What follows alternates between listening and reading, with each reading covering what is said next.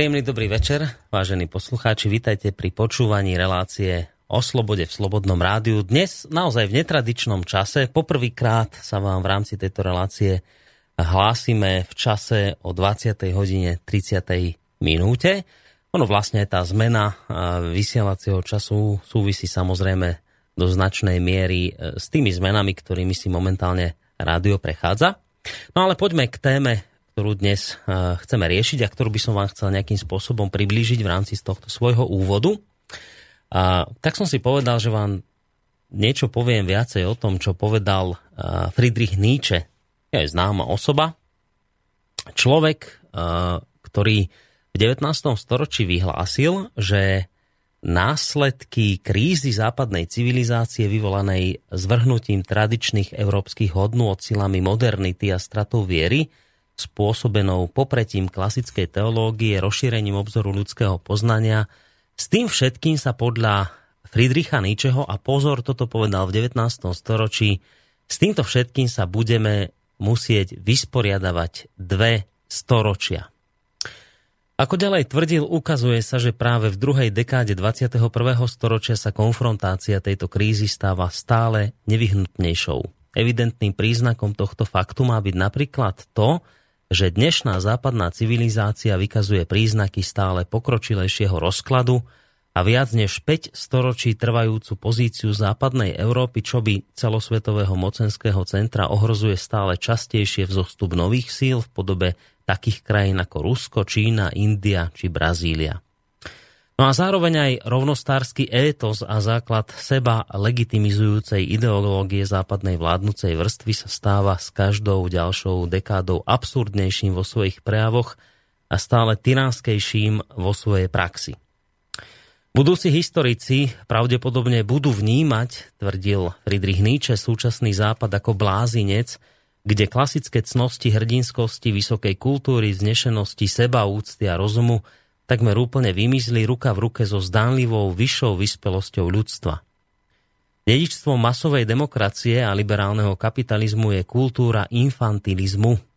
Hlavnou zásadou súčasného liber, súčasných liberálnych demokracií všeobjímajúci konzum a kľúčovou zásadou vzťahu jednotlivca k spoločnosti spotreba a egoizmus. Najdesivejším sa stáva vývoz kultúrnej degenerácie do všetkých kútov sveta.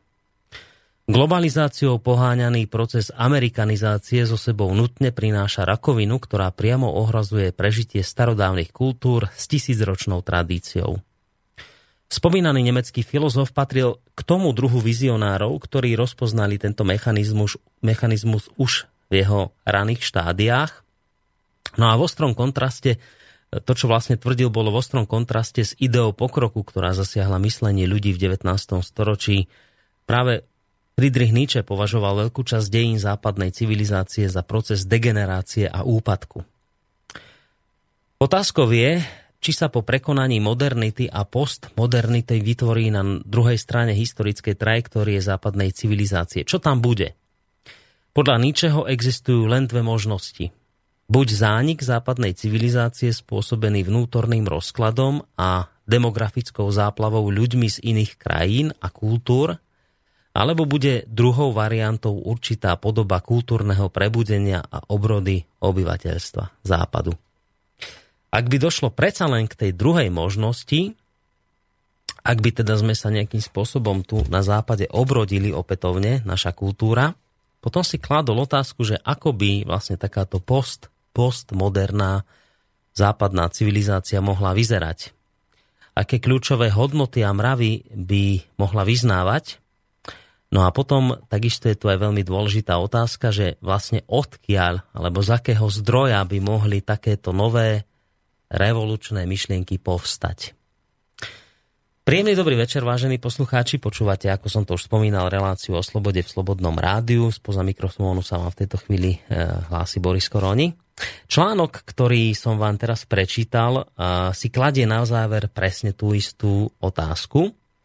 Teda, že keď som sa pýtal alebo čítal o tom, že, že vlastne tá otázka je, že ak by sme sa tu mali nejakým spôsobom tak jednoducho zmeniť, tak odkiaľ, z akého zdroja by mohli takéto nové revolučné myšlienky povstať, tak túto istú otázku sa pokúšame, respektíve budeme pokúšať riešiť práve sa začínajúcej také druhej sérii tém súvisiacich s reláciou o slobode v Slobodnom rádiu. Práve na tieto otázky budeme hľadať odpovede.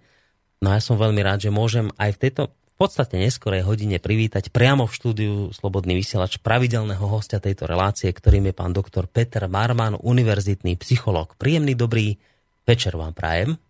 Dobrý večer. Mám Boris aj poslucháčom v tento netradičný čas. Tak ono je to trošku nepríjemné v tom, že samozrejme vás čaká po skončení tejto relácie dlhá cesta domov do Bratislavy, ale zase na druhej strane fajné je to, že vy ste vlastne boli sám autorom tej, toho tvrdenia, že teda tento čas krátko po pol deviatej je prime timeový a teda je vysoká šanca, že vás bude počúvať viacej poslucháčov, čo ja osobne vynímam veľmi pozitívne, pretože myslím, že v tejto relácii sa hovoria práve veci, ktoré by si mal vypočuť čo najširší okruh poslucháčov. Nečakám na to vašu odpoveď, lebo mne je jasné, že... Vy... Zároveň som autorom výroku, že táto relácia nie je až taká počúvaná. Áno, veď ja som práve chcel vám ne- neudeliť slovo v tejto chvíli. Presviečol, aby sme to do tohto času nedali. Áno, veď som chcel povedať, že vy budete nejako tak akože v rámci skromnosti so mnou teraz nesúhlasiť, ale ja som veľmi rád, že konečne takto neskôr vás môžem samozrejme privítať. A takisto som veľmi rád, že môžem privítať aj poslucháčov, ktorí v tejto chvíli počúvajú našu reláciu a budem ešte radšej, keď sa do nej samozrejme zapojíte. Či už prostredníctvom telefonátu na čísle nula štyridsaťosem tristoosemdesiatjeden nula jeden nula jeden alebo mailom na adrese studio zavináč slobodný vysielač bodka es ká. Ak by ste dovolili, pán doktor, tak ja by som teraz urobil ale len takú, že takú schematickú, také schematické zhrnutie toho, čo ste vlastne povedali v minulej relácii, alebo v minulých reláciách a potom od toho by sme sa mohli nejako odpichnúť. Prípadne, ak to bude nepresné alebo veľmi zjednodušujúce, tak to doplňte, aby teda to potom nejakým spôsobom nadväzovalo.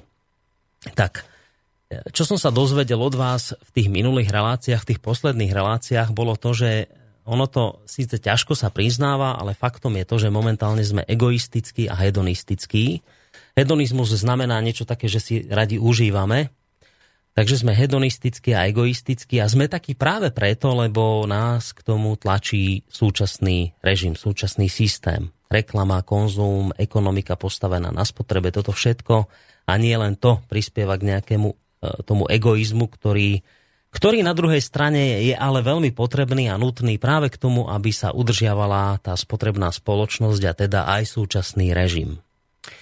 Média, politici, korporácie, dalo by sa povedať, že v podstate toto všetko sú obhajcovia liberálneho kapitalizmu, sa intenzívne v tomto smere starajú o to naše bezvedomie v, tom, v tomto smere alebo v tejto sfére.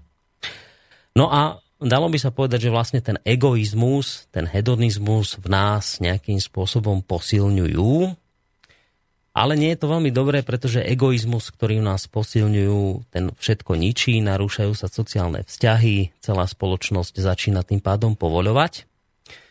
Aj preto je už dnes v podstate demokracia naozaj len takým vyprázdneným pojmom bez obsahu a voľby už zásadné nič nemenia, pretože nakoniec vždy sa dostanú k slovu práve tie spomínané korporácie a ľudia, ktorí majú peniaze. No a tak teda sme sa dostali v tých minulých reláciách k otázke toho, že dobre, ak teda náhodou už je to naozaj tak, že voľby nič nemenia, tak potom my vlastne e, musíme ísť na tú zmenu nejakým iným spôsobom, musíme ísť na to inak. A takisto sme sa dostali aj k tomu, že vlastne to inak znamená, že cez zmenu ľudí a ich myslenia, lenže tam nám vystala otázka, že no dobre, to sa ľahko povie, že zmena ľudí, lenže ako zmeniť ľudí, ako zmeniť ich myslenie. Pretože bez riešenia zdroja egoizmu a konzumu v psychike jednotlivca a v kultúre spoločnosti je teda boj proti negatívnym dôsledkom doby, ktorý, ktoré pociťujeme, úplne zbytočný. No ale tá kľúčová otázka je, ako teda ľudí vytiahnuť zo šlamastiky, ako ich vytiahnuť z egoizmu a konzumu, ktorému sme tu húfne prepadli, hoci si to nejakým spôsobom ani veľmi neuvedomujeme. Ak je teda pravda, že spoločnosť, že spoločnosť možno zmeniť jedine tým, že zmeníme jednotlivca, potom z toho vyplýva aj poznatok, že ak nespoznám v prvom rade sám seba, tak nemám šancu pohnúť spoločnosťou. No a pri zmene jednotlivca sa už teda nemožno, a to je tiež ďalší poznatok, ktorý som sa od vás dozvedel v minulej relácii, že pri zmene jednotlivca sa už ani nemožno spoliehať nejak na cirkev a tie staré zaužívané formy Pretože to sú staré systémy, ktoré už dnes nefungujú, lebo nemáme tú stredovekú konfiguráciu psychiky, takže tu sa už ani na to veľmi nedá odvolávať. Pretože jednoducho ľudia sa zmenili, zmenila sa ich psychika a toto už aj samotná cirkev dobre, dobre chápe. No a tak sme si teraz položili otázku v tom predošlom dieli, že dobre, keď už teda treba zmeniť človeka, nejde to cez tie tradičné formy zmeny psychiky, tak kde teda hľadať nové pramene inšpirácie, od čoho by sme sa mohli odpichnúť? A vy ste tak naznačili, že, že niečo by sa mohlo skrývať v našej psychike, tam kde si tam v tej našej hlave, kde si hlboko v podvedomí, ktoré nemáme dostatočne prebádané, že práve tam by mohli driemať jedno, jednak aj odpovede na tieto naše otázky a jednak aj riešenie. Takto som to nejako pochopil. Ja tú vašu predošlú reláciu, tak mi teraz povedzte, že či takto nejako by to mohlo byť. Pekne ste to zrekapituloval. Nezrekapituloval by som to lepšie. Á, určite by som bol pekne. Dlhší a obšírnejší. Naozaj pekne. Čiže máme tu akoby dve veci. Jedna je, že, že prečo tá demokracia nefunguje a vlastne tá spoločnosť je už neslobodná. Ešte je takéto vonkajšie zdanie, že je slobodná a, a, a média to do nás hustia, že je slobodná, ale my sme konfrontovaní s realitou, že nie je slobodná. A druhá, tá, tá, tá, tá časť je, že no dobre, ale kde, ako, ako to zase napraviť, aby, aby slobodná tá spoločnosť a človek bol. Hmm. Tá myšlienka, že toho človeka oslobodiť, ona nie je nová, len to hovorí naozaj kadekto, ale otázka je, že, že ako to urobiť? No a to je tá, to je tá vlastne e, druhá toho môjho cyklu tých relácií, že e, kde, ako tú slobodu rozvíjať. Mm. Tá prvá časť bola práve o tom, že ako o tú slobodu vlastne kde prichádzame. Kde všade strácame, kde, kde všade o ňu prichádzame. Myslím, že sme to rozoberali dosť, dosť podrobne. Mm-hmm. Ja by som ešte sa k tomu predsa len trochu vrátil, lebo prišiel mi uh, taký uh, tak mail od, od poslucháča, ktorý, ktorému sa práve nepáčilo celkom, že, že sa dosť negatívne vyjadrujeme na tému liberálneho kapitalizmu. To bol ten kilometrový mail, čo nám poslal. Ja z neho vyberám len ten taký kus, na ktorý by som chcel reagovať. On hovorí, že teda koreňom slova liberálny je liber, pochádza to z latinčiny a znamená voľný, slobodný. Skúsme sa pozrieť na ekonomický život nielen u nás, naozaj vám prípada za posledné desaťročia voľnejší a slobodnejší? Ja by som povedal, že nie. Veľké korporácie si presadzujú rôzne obmedzenia a regulácie, dôsledkom čoho je obmedzovanie slobody. Kontrolná otázka. Aké nové automobilky vznikli v Európe za posledných tridsať rokov? Myslím, že žiadna začínajúca automobilka nedokáže splniť súčasné prísne emisné, hlukové a bezpečnostné predpisy. Alebo aké aspoň stredne veľké potravinárske firmy vznikli za posledné desaťročia? Tiež vyššie daňové zaťaženie, daňové prázdniny pre vybrané subjekty a dotácie a iné intervencie štátu obmedzujú slobodu. Treba však povedať, že sú aj oblasti v spoločnosti, kde sa podľa mňa sloboda zvyšuje. Sloboda vierovyznania, sloboda cestovania. Ale ak uvažujeme o slobode v spojení s podnikaním, tak trend je opačný. Jednoznačne dochádza k obmedzovaniu slobody. Hovoriť o liberalizácii v spojení s kapitálom je zavádzajúce.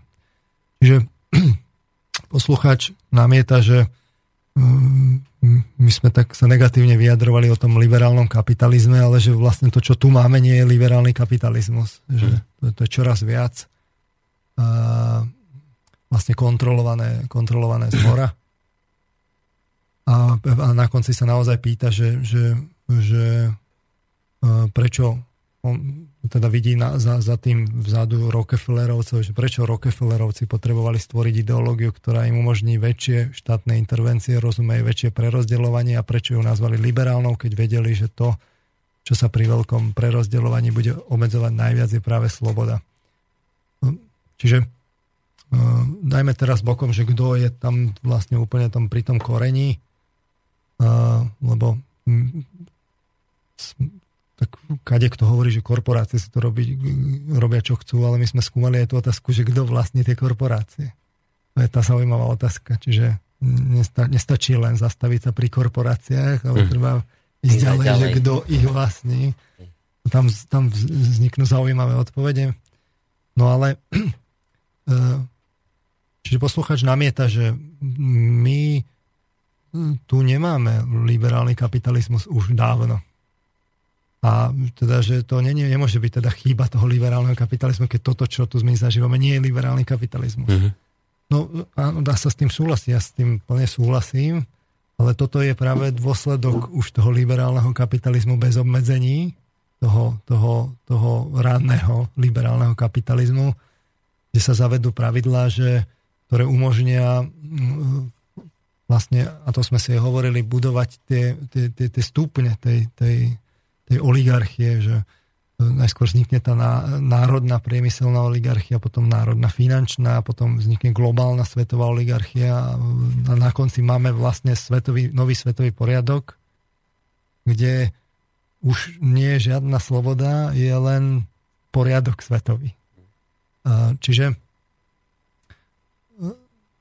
To, to, čo teraz už vlastne vidíme, to už je, keď už to prerástlo, keď už sa moci chytila oligarchia a už zavádza obmedzenia, obmedzenia slobody. Mm-hmm. A ale, to je teraz, ale my skúmame ten dôvod, že prečo predtým, a ten dôvod je, že, že ten liberálny kapitalizmus nie je ako zlý sám o sebe, on je zlý, keď je len jednostranný. A my ho tu vnímame jednostranne, ešte stále nám tú pesničku akoby hrajú a on bol kedysi jednostranný a nebol, nebol tam ten, ten, tá druhá strana. A tá druhá strana potom samozrejme vznikne aj v tom svetovom poriadku alebo v svetovej geopolitike, že, že vzniknú ako nové, nové veľmoci, ktoré budú mať ale tie opačné princípy, kde, kde, kde to nebude o liberálnom kapitalizme, ale bude to práve naopak o niečom ideologickom a, a, a skupinovom. Takže a, a, a A, a v tomto pnutí bude, bude prebiehať tá geopolitika. Mm. Uh, čiže otázka je, odpoveď na, ten, na, na tú poznámku je, že s posluchačom súhlasím, ale treba sa pozrieť, že, že či tento systém nevznikol práve tomu, kvôli tomu liberálnemu kapitalizmu bez obmedzení. A tiež s poznámkou, že ten liberálny kapitalizmus sám o sebe Je, je potrebný, ale je potrebný aj nejaká protiváha mu v tej spoločnosti a v tom spoločenskom živote. No, čiže toľko ako dodatok k tomu mailu, k tomu mailu a k tomu, kde, kde sme o slobodu pripravovaní.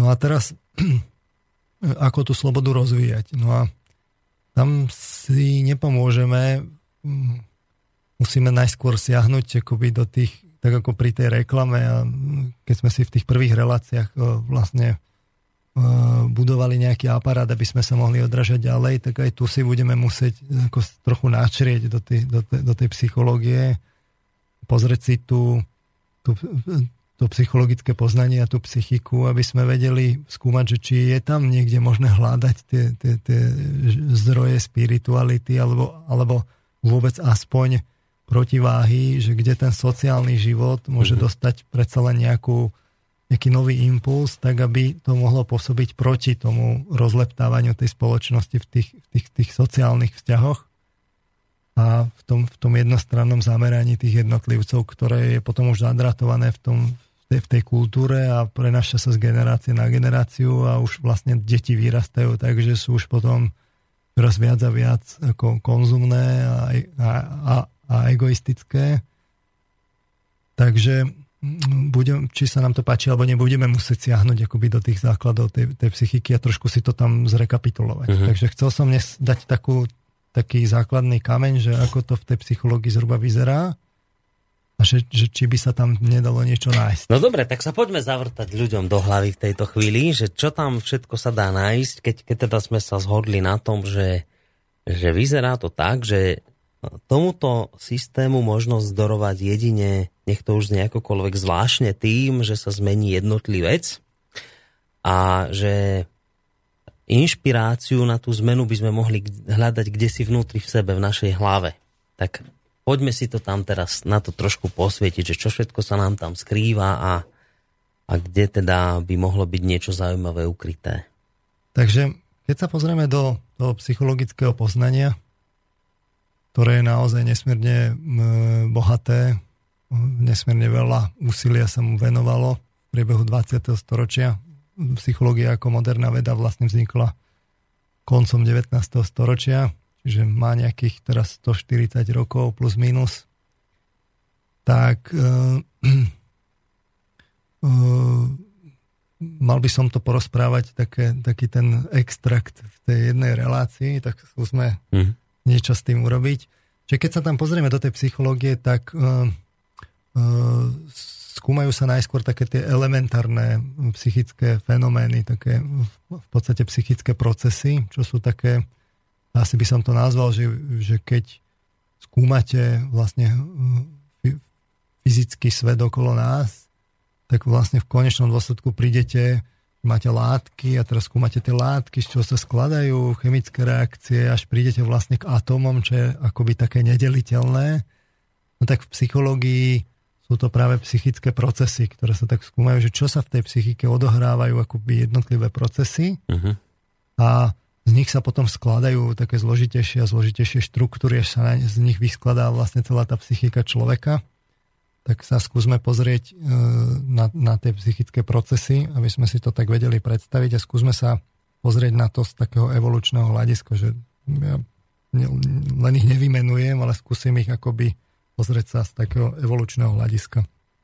Čiže uh, my fungujeme, fungujeme uh, v, uh, v, tom, v tom materiálnom svete a na to, aby sme v ňom mohli fungovať, potrebujeme um, dve také základné veci. Potrebujeme vôbec niečo vnímať v ňom a potrebujeme niečo v ňom aj robiť. Čiže potrebujeme jakúsi senzoriku, vnímacie zmyslové orgány, ktoré reagujú na stimuly, na podnety.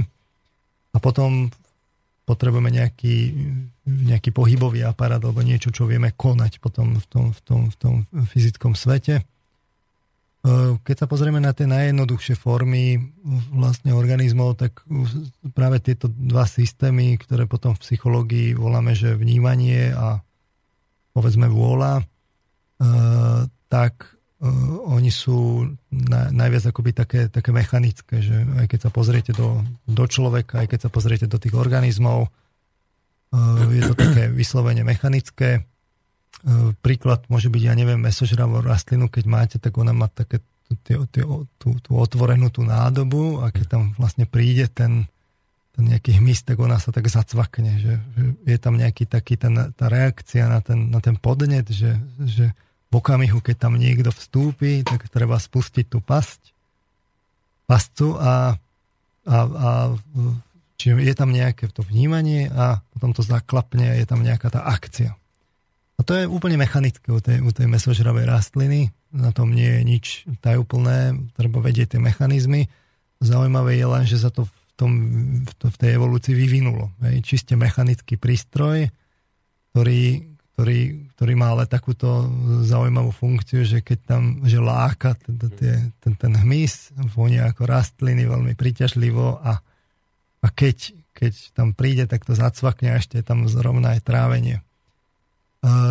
Čiže v podstate už najjednoduchšie zvieratá a jednobukovce takéto niečo majú, napríklad aj povedzme bičíkovce alebo ľudské spermie, že vedia niečo niekam ísť, vedia ktorým smerom, čiže majú nejaké, nejakú senzoriku a motoriku. V psychológii to teda voláme, že vnímanie,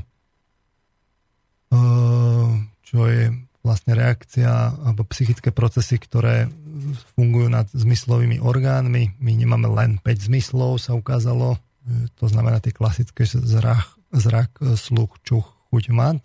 Hmm. A máme ich oveľa, oveľa viacej. Len v koži máme, povedzme, dvadsať rôznych teliesok e, inervovaných, nejakých e, senzorov, ktoré, o ktorých ani dnes nevieme ešte, čo presne sprostredkovávajú, ale aby som povedal aj nejaké iné príklady, napríklad vnímanie rovnováhy, tepla, chladu, to sú proste ďalšie zmysly, ktoré my vnímame. E, hlad, keď sme hladní, to tiež vnímame, čiže tých, tých zmyslov je v skutočnosti oveľa viacej. A ten, ten proces psychický, ktorý na toto reaguje a spracováva, toto prvotné spracovanie podnetu, to voláme vnímanie. A tá reakcia toho organizmu, ona, ako som povedal, je, je vlastne častokrát úplne, úplne mechanická. Mohli by sme povedať vyjadrené psychologicky, že má to také rôzne názvy, povedzme exekutíva, alebo, alebo vôľa, alebo, alebo reflexný oblúk. Je to tam také v tej psychológii, že tá vôľa na začiatku bola v psychológii, ale potom sa tak trošku akoby stratila. Mhm. Ale e, sú... Tie, tie, tie reakcie môžu byť vyslovene také, také rýchle, povedzme u človeka, že keď buchnete človeka po, po kolene, tak vám najskôr trhne, trhne tou nohou, až potom si to uvedomíte. Alebo keď odťahujete ruku od sporáka. E, môžu byť rôzne inštinkty, púdy, vzorce správania, skrátka, povedzme, ja neviem, zlaknutie, násilný zvuk, e, sexuálne správanie, že tie Tie, tá reakcia môže byť jednak buď inštinktívna, pudová, veľmi, veľmi rýchla, zadratovaná, alebo mm. naopak môže byť vedomá, cieľená, zámerná, to sa, k tomu sa ešte dostanem. Táto časť to, ohľadom toho vnímania a tých reakcií, to je vlastne najlepšie, najdlhšie preskúmaná časť psychiky. E, výskum vnímania a tých ustalených vzorcov správania, to sa skúma vlastne najľahšie, lebo je to najviac mechanizované. Takže je to také najmechanistickejšie. A, e, Čiže tam platia také akoby najjednoduchšie princípy? Vy to vidíte už vlastne na, na, na pitve, že, keď, že, že ako vy vôbec pohnete rukou, mm. aj, že pitvate vlastne človeka, tak viete, že tam sú svaly, to je čistý, čistý taký kladkostroj, viete, kde sú proste tie svaly upnuté, viete, že tam ide nerv, ktorý keď prerušíte, tak to prestane fungovať. Mm. Čiže a aj tie mechanizmy, že ako to funguje, sú, sú, sú veľmi dobre ako popísané. Ten problém začína nastávať vtedy, keď vlastne začnete vstupovať do, do nervovej sústavy. Tam, tam to začne byť komplikované a tam sú potom aj tie, tie vnútornejšie položené procesy. Čiže aj psychológia má takú definíciu, že o čom je to veda vlastne, tak je to veda o prežívaní a správaní. To prežívanie sa skúma strašne zle, a to správanie sa naopak skúma veľmi dobre, lebo viete dobre merať aj, aj tie podnety, že ako človek vníma, aj tie reakcie, ako sa správa, to viete dobre odmerať. No a teraz, pokiaľ by to bolo len ako o tom vnímaní a, a správaní, alebo vôli, tak um, by sme tu ani nemali otázku, že či tu je nejaká spiritualita, alebo nie je. Proste boli by sme mechanické stroje a všetci by asi súhlasili. Zaujímavé to začne byť vlastne, keď ideme potom ďalej, ako k tým, tým vyšším formám vlastne života, že, že, kde to už akoby prestáva byť taký mechanický stroj, kde, skrátka, kde sa do toho vnesie nejaká adaptácia, nejaký, ne, nejaký život zrazu to začne mať. Život je o, o, o vývoji, že sa niečo mení v čase, reaguje na, na zmeny prostredia a život je o udržiavaní nejakej homeostázy, rovnováhy, že ten, ten, ten, ten organizmus živý je vlastne autonómny a vie reagovať na zmeny prostredia tak, že si udrží tú svoju autonómiu. Čiže život je neustála adaptácia na zmenené podmienky a udržiavanie homeostázy. Typickým príkladom v tomto smere, takým jednoduchým, sú, sú rastliny. Nemajú orgány, len vlastne pletivá, a z tohto pohľadu je také zaujímavé sledovať, že keď im, ja neviem, niečo vstúpi do cesty, tak sa adaptujú a nejako sa, sa prispôsobia.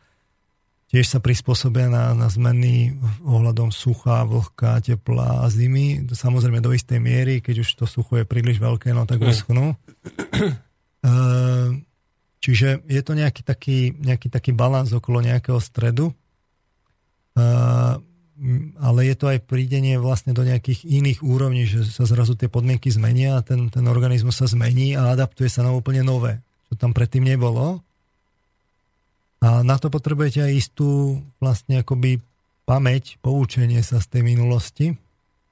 Čiže e, rastliny vyvinuli aj také zaujímavé mechanizmy pamäti, Čiže povedzme les napríklad zdieľa informácie ako celok pomocou koreňového systému, že vie, že na, na jednom konci lesa sú nejakí škodcovia a rastliny na opačnom konci lesa sa na to vlastne pripravujú a začnú generovať nejaké som, látky. A to a naozaj? Lebo ja som to kdesi čítal, že hej, to je niečo hej. ako internet, ktorý si používajú hej, to, rastliny cez... A to naozaj funguje, že oni koreňom si niečo a, a odovzdávajú informáciu? Majú poprepletané vlastne tie koreňové systémy. Sú tam vlastne už teraz známe tie mechanizmy, ako tam de facto pre, pre, prechádza tá informácia. Hm. Čiže lesy netreba predstavovať, že, že my vidíme tie izolované stromy, ale oni sú vlastne v koreni, v koreňoch poprepletané navzájom, čiže to je akoby, môžeme povedať, jeden ekosystém, až jeden organizmus. A podarilo sa už aj vysvetliť, ale to sú asi skôr otázka na biológa, ako to funguje, to odovzdávanie informácií? Sú tam čiastkové ako výskumy, ktoré to ukazujú, že ako tá, tá informácia vlastne prebieha. Mm. E, ale my poďme ďalej. Hej. Čiže e, vyjadrené psychologicky e, je to potom akoby ďalšia úroveň, ďalšie procesy a to je procesy sú učenia a pamäti. Na adaptáciu potrebujete zmeniť stavy na, na zmenené podmienky, alias učiť sa. Učenie zase v princípe implicitne obsahuje schopnosť pamätať si. Takže mm, my máme rôzne, rôzne mm, mechanizmy pamäti, je ich hneď niekoľko.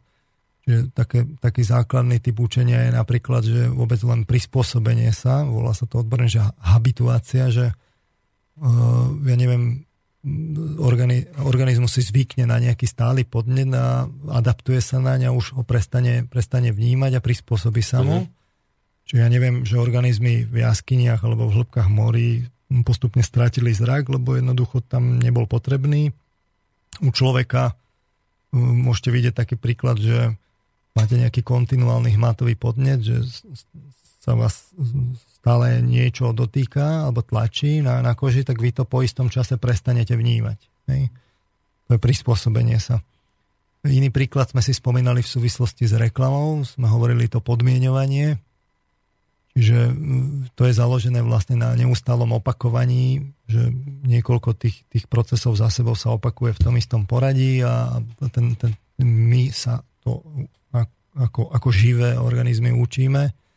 Čiže klasický príklad je to, ten, ten, čo sme si hovorili, tá reklama na, na práci prášok. Vám stále opakujú, že prášok, čistota, prášok, čistota, prášok, čistota.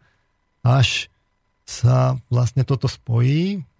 Vznikne, my, my sa to naučíme úplne bez toho, aby sme si to uvedomovali a potom, keď sa nie, niečo sa vás pýtajú, že čo je prášok, tak vás napadne, že no, ten prášok ten spôsobuje tú čistotu. A čo potrebujem pre čistotu doma? No ten prášok. A to sa zrovna vtedy uplatní, keď ste pri tých regáloch, kde kupujete tie pracie prášky. Čiže toto je napríklad ďalší mechanizmus učenia. Sú aj také vyslovene, že, že sa učíme cieľene, kognitívne, že, že uvedomujeme si, čo sa učíme, ale to sú vyššie organizmy. Čiže To, toľko k učeniu, k pamäti. Časť pamäti si nesieme vlastne v, už vôbec v bunkových štruktúrach, že v cytoplazme, v organelách, v molekulách, v dé en á. De facto tým... Pamäti? No, no jasné, lebo dé en á je de facto to, čo si tie bunky pamätajú a nesú si tý, tými, tými miliónmi, miliardami a, a možno ešte väčšími akože generáciami e, so sebou, kde máte zaznamenané, že, že aké vlastne látky boli potrebné a sú potrebné na to, aby si tá bunka e, vytvorila. A to sú tie gény potom v, v, v dé en á, čiže to je vlastne pamäť, ktorú si tá bunka nesie so sebou. A to je to je mm, e, To je vlastne pamäť, kde, ktorá je implicitne obsiahnutá vo vnútri tých buniek, vo všetkom živom a oni si to akoby nesú za sebou a to, čo je na tom zaujímavé, je, že tá, táto pamäť sa tým, že, že ona sa modifikuje, že sú tam tie mutácie a, a zmeny, tak tam máte, vidíte aj, že, že je tam pamäť a vidíte aj, že je tam učenie. Lebo sa to mení v čase a zároveň sa to z generácie na generáciu pre, prenáša. A netreba si predstavovať len, že, že, že, že to je celé len v tom dé en á, ale je to aj v, tej, v, tých, v, tých, desať až pätnásť tisícoch vlastne látok rôznych, ktoré sú v tej cytoplazme, že ten, vy, vy potrebujete aj tie látky k tej dé en á, ktoré sú v tej cytoplazme, aby to vôbec celé fungovalo. Nestačí si zobrať len tú dé en á. Čiže už vidíte, že, že, že v, tej, v tej jednej bunke je to, je to vlastne zakodované, že je tam aj pamäť, aj učenie a to patrí k tej adaptácii a k tej homeostáze. Uh, uh, nepochybne zaujímavé to začne byť u, u zvierat a u človeka, čo súvisí s vývinom nervovej sústavy. Uh, je zaujímavé, že pro, proces pamäti a vôbec aj tie učiace procesy sú procesy, ktoré vzdurujú v tom čase tomu nášmu poznaniu. My dodnes nepoznáme dobre tú neurobiologickú podstatu a zďaleka, zďaleka nevieme uspokojivo objasniť, ako to celé funguje. Sú nejaké zaujímavé výskumy z posledného času, kde sa ukazuje, my sme si vždy mysleli, že to bude niekde v tých neurónoch, tá pamäť, mm. ale, ne, ale nevieme povedať, že kde v tom mozgu to konkrétne, konkrétne pamäťové záznamy sú, len vieme povedať štruktúry, ktoré sú potrebné z prenosu, ja neviem, z krátkodobej do dlhodobej pamäti a takéto.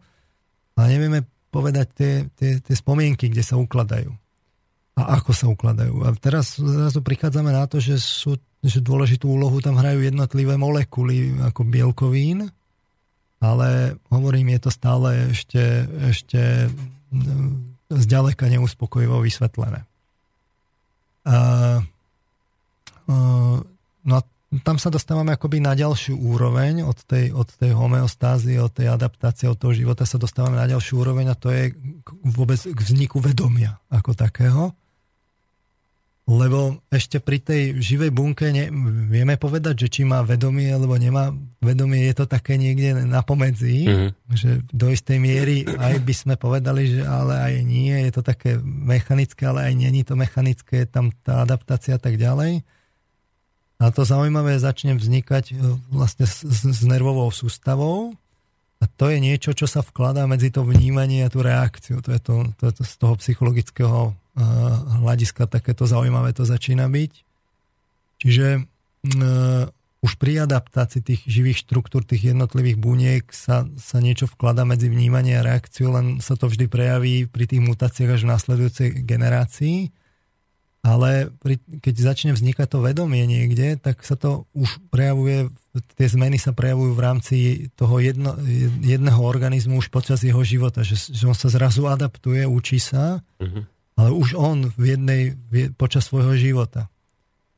A vedomie vlastne je o tom, že reaguje na vnímanie podnety a ovplyvní tú výslednú reakciu. Čiže čím vyšší organizmus, tým menej si môžete byť istý tou jeho reakciou. U človeka je veľký problém, že čo vlastne on urobí. Hej. Vo väčšine prípadov on je taký akoby, že to viete do, celkom dobre predpovedať, ale uh-huh. je dosť veľké percento, kde sa on zachová inak. Že čím idete od tých jednoduchších organizmov vyššie až k tomu človeku, tým zistíte, že je väčší a väčší problém, že on nereaguje tak, ako, by, ako je zvyknutý. Hej, jasné, ale to, to hej, rozumiem. A, to, a o tom je vedomie, že, že to vedomie tam akoby ruší taký ten reflexný oblúk, že podnet reakcie. Je tam taká, sa to v psychológii volá, že medzera, medzerená premenná. Bol to vždy problém pre psychológov, že čo sa to tam akože vloží. Lebo to, to narúša akoby tú, tú, tú predpovedateľnosť, že čo človek hmm. urobí. Takže Ten, tá, tá vyjadrené psychologicky, tá, to vedomie si začína z vnímania vyberať a fokusovať to vnímanie je ako nejakým smerom a vyberá si tiež z niektorých reakcií a potlača iné. Čiže iným, in, inými slovami povedané, vznikne vám proces, ktorý v psychológii voláme, že pozornosť. Že vzniká zameranie vedomia. U rastlín nevieme, že či majú vedomie alebo nie, je to vecou pohľadu, ale u zvierat... Sa vôbec o tom ešte ako pochybuje? No, ja som myslel, že závisí, nemajú, že to je jasné. Závisí či... od, tej, od tej... Ako som hovoril, že pri tej, pri tej úrovni toho, tej homeostázy je to, je to otázka, ale napríklad to, ten, ten, to prepojenie toho koreňového systému a to, to vám hovorí a, a, a tam sa mnohé také mechanizmy v tom koreňovom systéme ukazujú, že, že tam je nejaké, nejaká forma vnímania a tá, tá, tá, tá rastlina reaguje aj, aj počas toho svojho života nejaký, nejakou formou učenia a reakcie, že napríklad inak bude reagovať na oheň vo svojom okolí, takže za istých okolností, keď, keď sa na to pozriete, je to iné, iný, závisí na, na tej definícii toho vedomia, ale, ale za istých okolností, keď to zadefinujete ohľadom toho učenia a pamäti, tak by to aj spĺňali. Uh-huh. Ale už u zvierat to, u zvierat e, vlastne mm, to začína byť také, že to vedomie tam začína prichádzať. U tých jednoduchých organizmoch organizmov je to vnímanie také rozptýlené a tie reakcie sú dosť mechanické. Že to, o tom sú také tie jednoduché organizmy. Ale ako idete k tým vyšším a vyšším, tak je čoraz väčšia selektívnosť a koncentrovanosť toho vedomia. Potom už o vedomí nikto vlastne nediskutuje, že, tie, že tá pozornosť sa nie, niekam za, zameria, to zviera si vlastne vyberie, čo chce a zareaguje nejako, čo, ako ohno uzná za vhodné a tam už vlastne vidíte aj tú, že to vedomie vlastne začne vznikať. Netreba si to predstavať, že vedomie je alebo nie je, ale ona ako všetko v prírode má rôzne varianty. To tak postupne vzniká, mm-hmm. zrazu už je. A neviete, kde presne vzniklo, mm-hmm. kde je tá hranica. Takže e, vám vlastne týmto, tým, že vy akoby selektujete tú pozornosť, a niečo dáte do pozadia a niečo dáte do popredia, čo, čo vnímate, tak vám vlastne začne vznikať vedomie a nevedomie. Ako náhle vám začne vznikať vedomie, tak tu musí byť niekde aj nevedomie, niečo, čo beží na pozadí, čo odniekiaľ prišlo.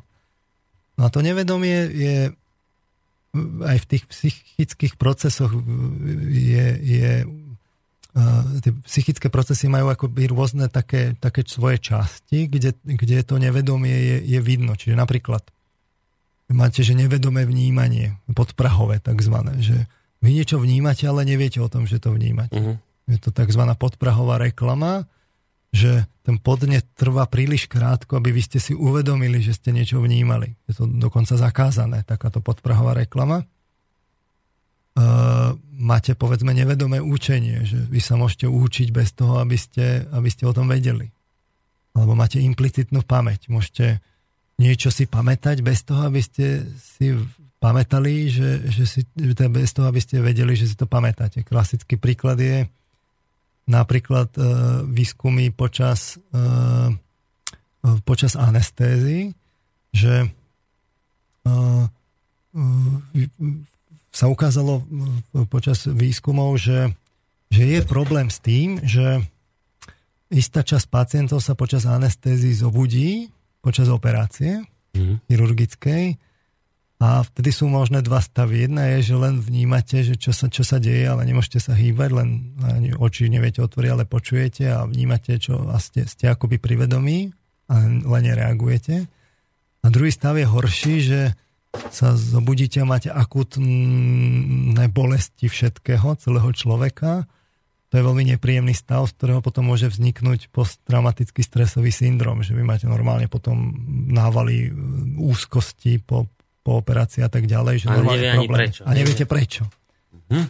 No tak sa to skúmalo, tak sa to skúmalo tak, že, že dali ľuďom počas operácie slúchadka na uši a púšťali im tam príbehy.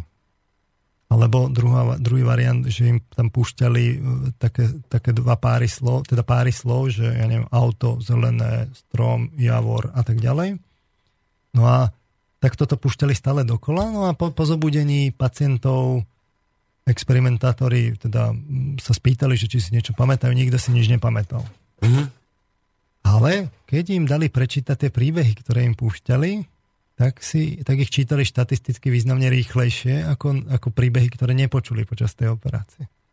Alebo keď im dali asociatívny test, že dali im prvé slovo z toho páru, tak tí ľudia mali tendenciu hovoriť to druhé slovo z páru. Čiže inými slovami povedané, niečo si pamätali, ale úplne implicitne bez toho, aby to vedeli, aj sa to naučili bez toho, aby to vedeli.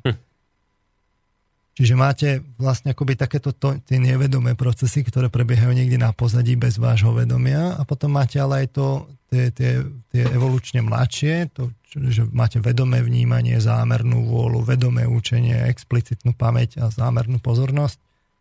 Čiže vám vzniká s príchodom vedomia, vám vzniká vedomie a nevedomie.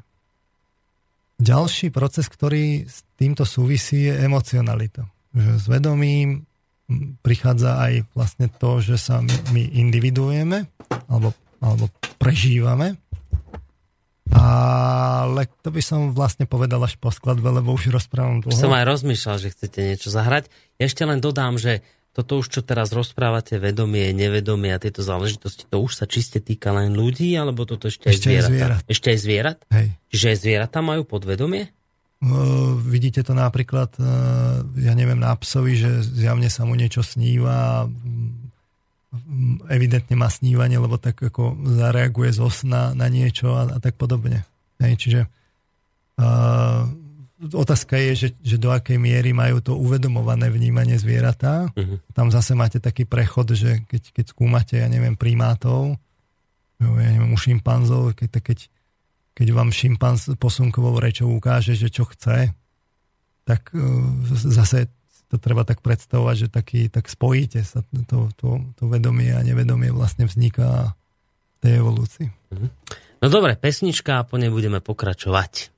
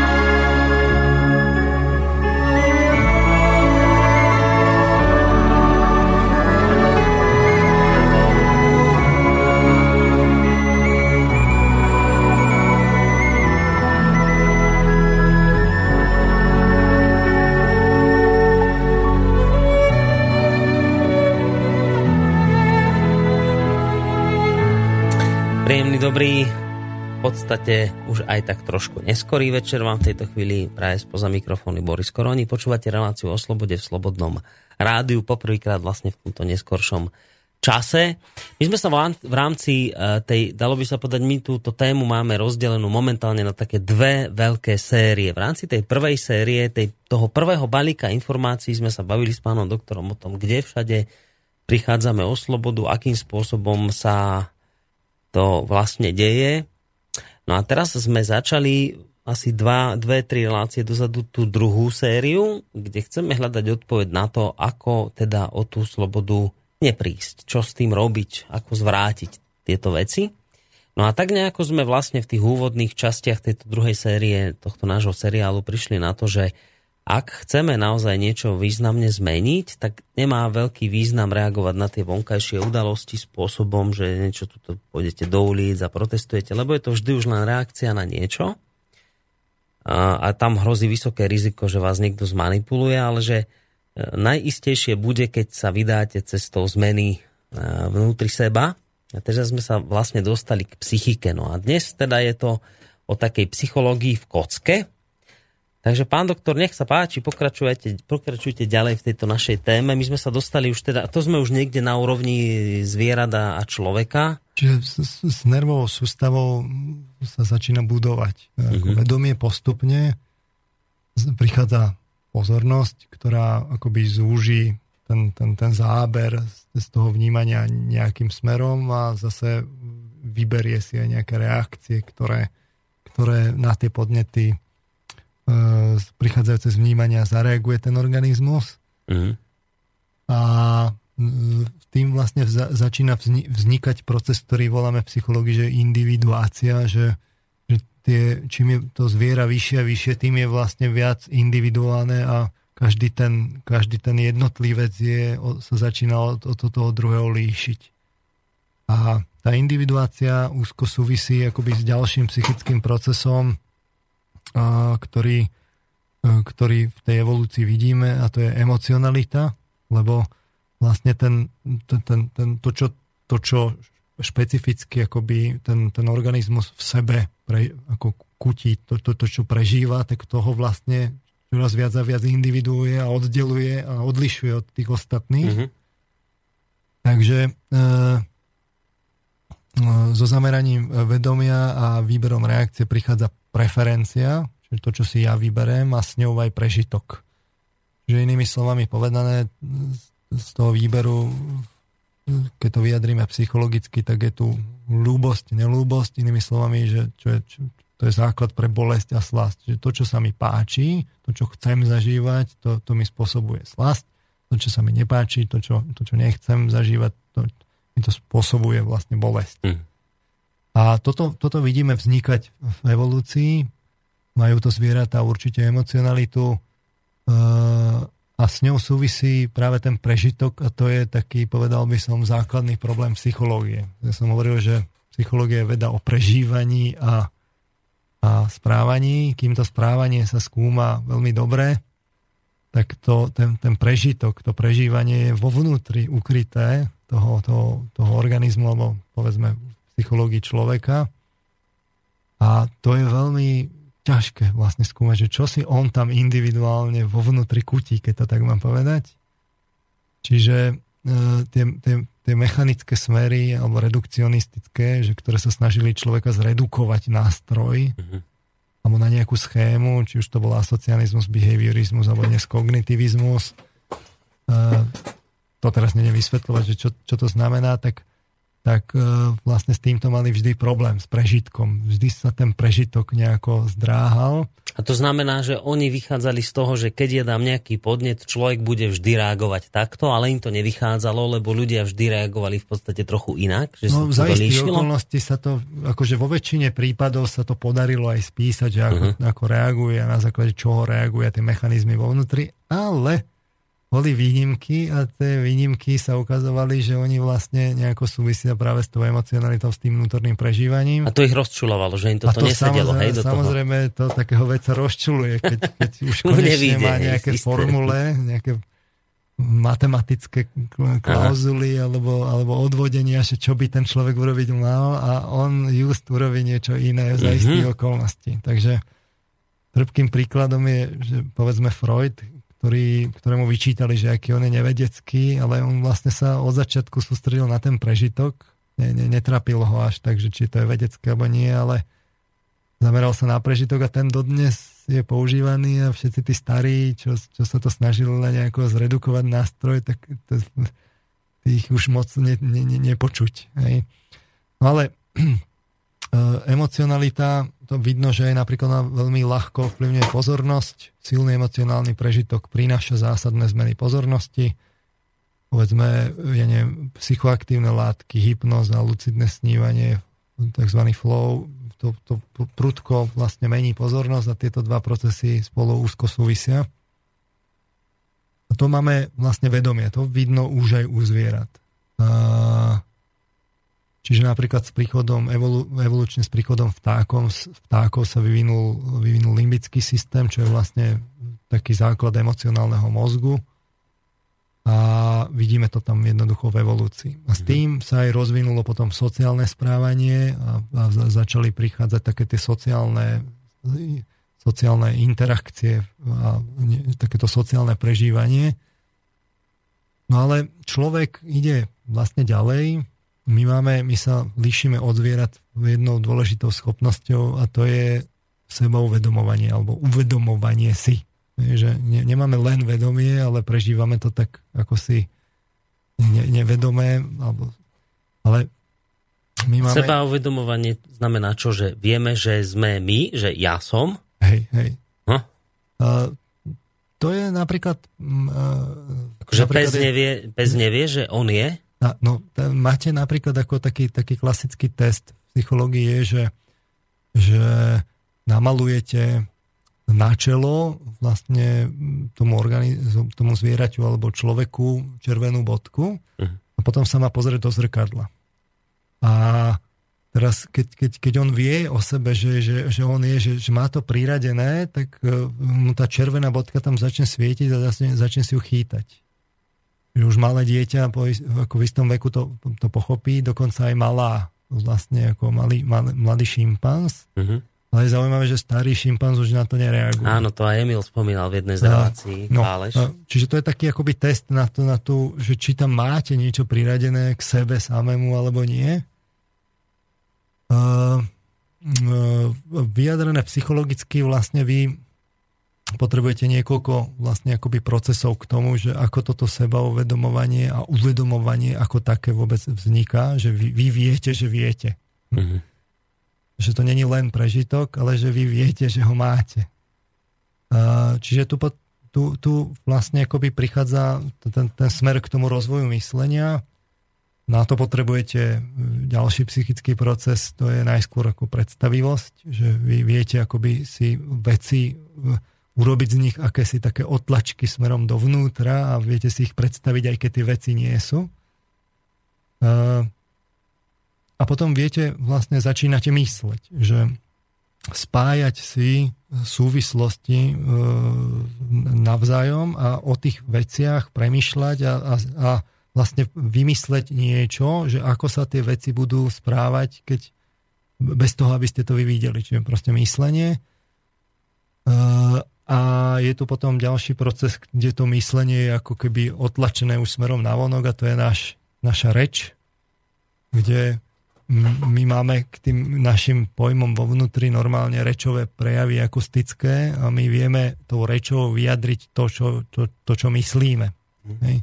Vďaka tomu potom vieme oveľa efektívnejšie fungovať v prenose informácií oproti, oproti zvieratám.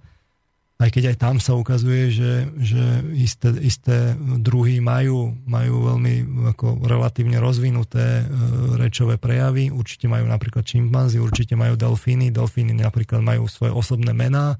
Mená? Špe... Že sa po mene volajú? Hej, špecifický zvuk, ktorým volajú konkrétneho jedinca. Hej, čiže to majú, del, to majú delfíni. A to už vlastne symbolizuje, že Že, že si aj seba uvedomujú. Že, že, že, a ten jedinec samozrejme vie, že, že to je zvuk pre neho. Uh-huh. Čiže e, je tam ako keby ten, ten nábeh na to uvedomovanie.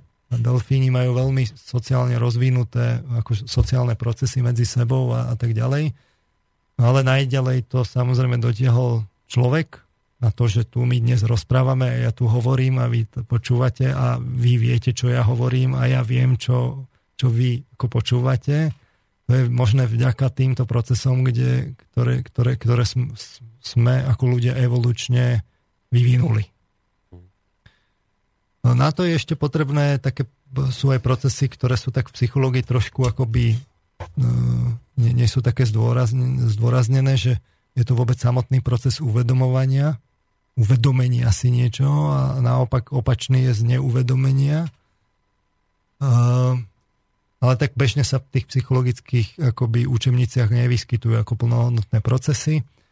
No ale takto akoby uh, toto sa v tej psychike odohráva procesne. Hej, to, toto som povedal akoby také tie, tie základné procesy, ktoré sa v našej psychike odohrávajú. Čiže keď, keď budem ďalej hovoriť o tom, že čo, čo sa v nás odohráva, bude to čoraz zaujímavejšie, tak sa budem odvolávať práve na, tieto, na toto, čo som dnes povedal, mm. že, že aby sme vedeli, že čo tam v tej psychike máme. Čiže máme psychické procesy, vnímanie, vôľa, pamäť, učenie, pozornosť, emocionalita, predstavivosť, myslenie, reč, uvedomovanie, zneuvedomovanie.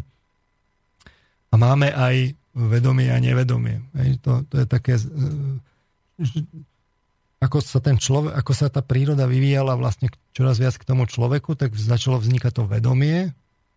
Začalo vznikať vedomie, ktoré si je vedomé niečoho, čiže si uvedomuje, ale nakoniec si uvedomuje aj same seba. Uh-huh. A tým vlastne vzniká aj iný, iný, zároveň iný druh tej časti psychiky, a to je to nevedomie, keď si to neuvedomujete. A ja teraz ako vôbec niekomu poviete, že, že, že, že si niečo neuvedomuje, že si niečo neuvedomuje, to je taká zaujímavá psychologická zápletka. Je zaujímavé, že, že až do konca devätnásteho storočia to tak akože bežne ľudia nevedeli, že majú nevedomie. Že, že, niečo, že si niečo neuvedomujú. A to sa im ani nečudujeme, aby som to ešte aj dnes povedal. Až, až Freudovi sa pod, podarilo to spoločensky spopularizovať, takže dnes je to takým bežným kultúrnym poznatkom, že človek má aj nevedomie. Mhm. Ale ako to niekomu dokážete, že ho má? No sú také čarovné príklady. Uh, asi, asi taký naj, najčarovnejší je vôbec, že, že hypnóza. Že niekoho zhypnotizujete. Povedzme, že uh, zhypnotizujete osobu a, a dáte tzv. Posthypnotickú sugestiu. Že... Povedzte mi najskôr toto, že naozaj hypnóza funguje? To je naozaj istná vec? Že nie je to výmysel? Nie, nie, nie, to vymyslel. To funguje, hej? To by ste to... mohol pána doktora Nabielka trochu... Uh, takto, ja vám hneď poviem, ja som mu včera vravel, že do čoho sa ideme púšťať. Nebol z toho veľmi nadšený, lebo on povedal, že všetky tieto zmenené formy stavu sú istým spôsobom nebezpečné, pokiaľ človek na nie je dopredu pripravený. Povedal, že u nich na oddelení psychiatrie končí veľa frajerov, ktorí robili nejaké takéto záležitosti a im z toho ľudovo povedané preplo. Tak toto povedal. Dobre Nie hovorí. Je z našich relácií asi veľmi nadšený. Dobre teda. Hovorí, samozrejme. Ešte sa k tomu dostanem, ale... ale vôbec. Čiže hypnóza funguje. Zaujímavá vlastne téma by bola, povedzme, na tej relácie s ním, že hypnóza. Uh-huh. Že nech vám porozpráva, koniec koncov je to psychiatrická téma. Ani nie tak psychologická ako psychiatrická, takže on je v tomto smere kompetentnejší a určite to, to sú také zaujímavé príklady. No ale späť k tomu príkladu, že niekoho zhypnotizujete a funguje taký jav, že tzv. Posthypnotická sugestia, že dáte mu sugestiu. Uh-huh. Pri hypnoze človek je ústretovejší, ako otvorený, ako keby. Ústretovejší k príjmaniu tzv. Sugestií, uh-huh. ako nejakých takých príkazov, ktoré on, on potom ako plní. Má samozrejme zmenené, skreslené vnímanie a tá, tá psychika funguje dosť inak počas hypnozy. No ale to teraz dajme bokom. Dôležité je, že mu dáte teda posthypnotickú sugestiu, že po ukončení hypnozy si nebude nič pamätať, za prvé. A za druhé, ale dáte mu sugestiu, že ja neviem, keď niekto zaklope na dvere, on vstane, pôjde ku skrini a tam je, ja neviem, plyšový zajac a spýta sa ho, koľko je hodín. Čiže nejakú takú nezmyselnú, nezmyselnú sugestiu mu dáte. A tomu poviem, kým je v hypnoze. A tomu poviete, kým je v hypnoze. Aha. Nie každý človek je hypnotizovateľný. Naozaj? To sa nedá hocikoho? Ne, ne, nedá sa hocikoho. Aj sú rôzne ako úrovne toho hypnotického spánku. Čiže uh, to sú také obmedzenia, ale, ale povedzme, mm-hmm. že máme človeka, ktorý, ktorý je hypnotizovateľný, mm-hmm. viete mu dať uh, tie posthypnotické sugestie a dáte mu tieto dve. Mm-hmm. No a potom ho teda prebudíte štandardným postupom. No a keďže on v hypnoze prijal tú sugestiu, že si nič nepamätá, tak on si nebude pamätať, že čo sa počas hypnozy dialo. Čiže nebude si pamätať ani ten príkaz, ktorý dostal. Tým zajacom. Tým zajacom. A potom prejde teda nejaký čas, že beží, ja neviem, seminárna skupina ďalej a potom niekto zaklope na dvere a teraz ten proband jednoducho vstane, ide k tej skrini a spýta sa, tak už zjavne v rozpakoch králika, teda toho zajaca plišového, že koľko je hodín. A to zaujímavé nasleduje ešte aj potom, že, že to je proste reálny príklad z reálneho života, že sa teda toho probanda pýtali, že prečo, že čo si teraz urobil? Mm-hmm. A proband už zjavne v rozpaku, že no, som sa teda zajaca chcel spýtať, koľko je hodín. A e, príde samozrejme nepríjemná otázka, že a máš pocit, teda, že zajac by, by mohol. mohol vedieť odpovedať, koľko je hodín. Aha. No a, a teraz už ten proband sa tak zasekne, no, že mal som taký pocit, že, že príde do, dodatočná tzv. Racionalizácia, že, že ten človek si dodatočne vysvetľuje, že čo vlastne robí. Že to ospravedlní, akože nie. Že, že, že, že aby to vôbec dávalo nejaký taký zmysel, aha, tak hľadá niečo v, v tom myslení, že čo by, ako by si to zdôvodnil, aby to ako, ako by dávalo mhm. ten zmysel. A samozrejme, keď je tá, tá sugestia takáto dosť ako nezmyselná, tak, tak, to, tak to vie veľmi ťažko sa racionalizovať, ale to presne ukazuje to, to, to nevedomie, že máme. Že, že, že, že jednoducho uh, vy urobíte niečo bez toho, aby ste si to uvedomovali, dokonca to urobíte a až následne si to uvedomíte, že čo ste si uvedomili a dokonca si to potom zdôvodníte. Ale e, práve to, to v tej hypnoze je jasné explicitne dopredu, že čo vy urobíte. Uh-huh. Samozrejme, nedá sa dať sugestia na hocičo, niečo, čo odporuje vašej morálke, jednoducho to, to neprejde. To je ako možné? No, to, to nevieme. To, to, to, to, to sú také zaujímavé otázky, ale uh-huh. nebudem sa im teraz venovať. Skrátka, dobre, e, sú takéto príklady, kde, kde vidíte, že to nevedomie hrá, hrá úlohu. To je také prozaickejšie, ja neviem, príklad je, že idete v aute a hrajú nejakú e, hudbu, ktorá je, ja neviem, taká svižná, e, rytmická, rýchlejšia, no tak vy budete šoferovať rýchlejšie. Keď bude naopak nejaká po, po, pozvolnejšia pomalá hudba, tak vy budete pomalovať, teda budete šoferovať pomalšie.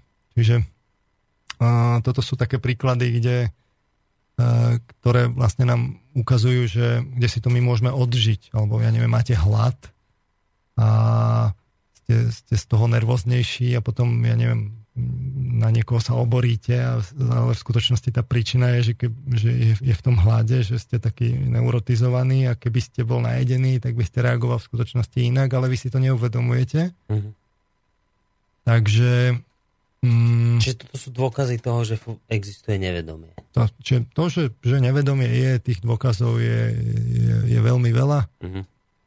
A koniec koncov príkladov, že, že, že, že nevedomie sú koniec koncov zmenené stavy vedomia. Jeden sme hovorili, povedzme tú hypnózu, iné sú je zmenený stav vedomia, ktorý zažíva každý jeden z nás, de facto každý deň, a to je spánok a snívanie.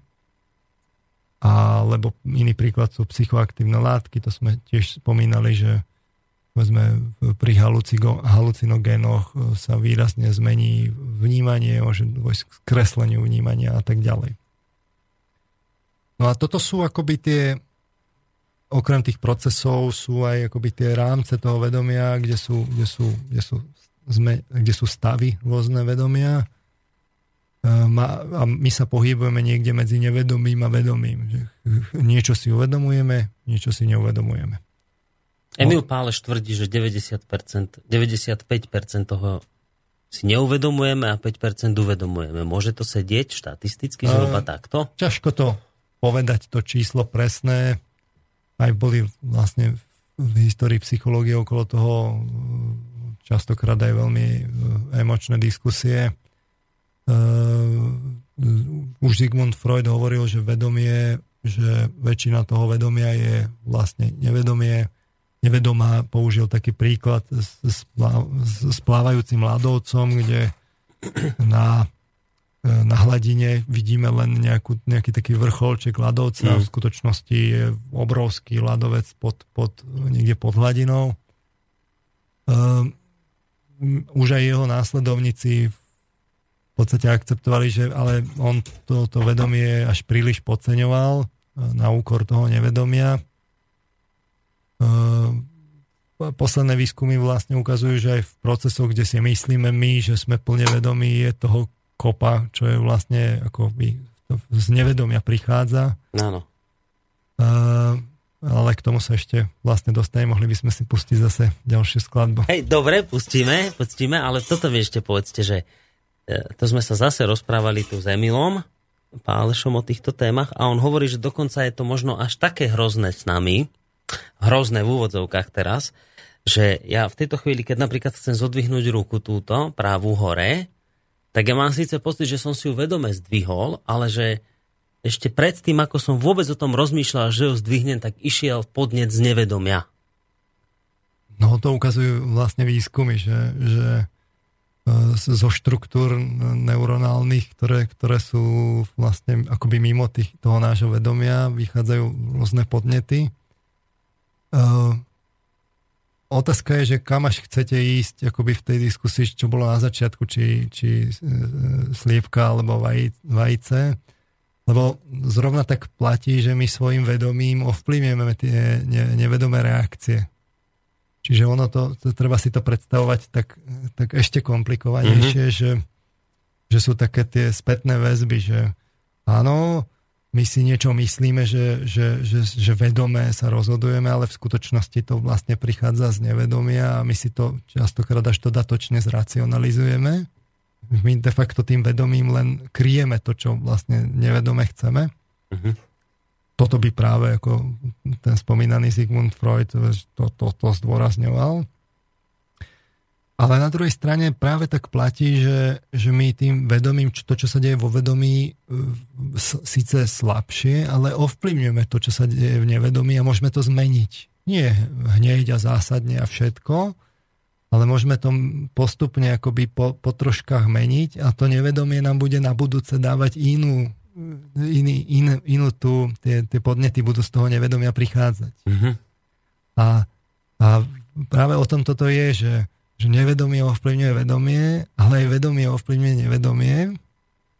A celý ten vývoj je potom o tom, že ako tieto, tieto akoby časti psychiky navzájom sa ovplyvňujú a že ktorá má navrch a v ktorých situáciách a, a naopak. Mm-hmm. A keby Keby to bolo len jedným smerom, tak potom by nebol možný vlastne ani vývin človeka, ani terapia psycho- psychologická by nebola, vlastne ani slobodná bola, nebolo by nič. Bola by to len taká nevedomá hra všetko a my by sme sa tu vlastne rozprávali úplne zbytočne. Hm. Ale tá terapia psychologická ukazuje, že aj vedomie môže meniť to, čo z nevedomia vlastne prichádza. Áno, čiže vlastne vedomie vplýva na kvalitu podvedomia. Tak. A, a, a toho, čo z neho potom vylieza. Netreba si to predstavať tak, že sa teraz rozhodnem a v nevedomí zrazu bude všetko inak. Skôr si to treba tak predstavovať, že tak po kvapkách niečo, mm-hmm. niečo meníte a postupne sa to začína postupne meniť, ale, ale máte tu možnosť to meniť. Áno, a to, čo vám vychádza z podvedomia, vy síce si neuvedomujete, ale vychádza to už kvalitnejšie, iné, lebo to zmenilo vedomie. To, čo z toho. Rozumiem. Dobre. A, a ťažko je povedať, že čo bolo na začiatku, že či vajce uh-huh. alebo sliepka. Aha, no dobre, teraz to môžem rozumieť, tak teraz môžeme dať pesničku.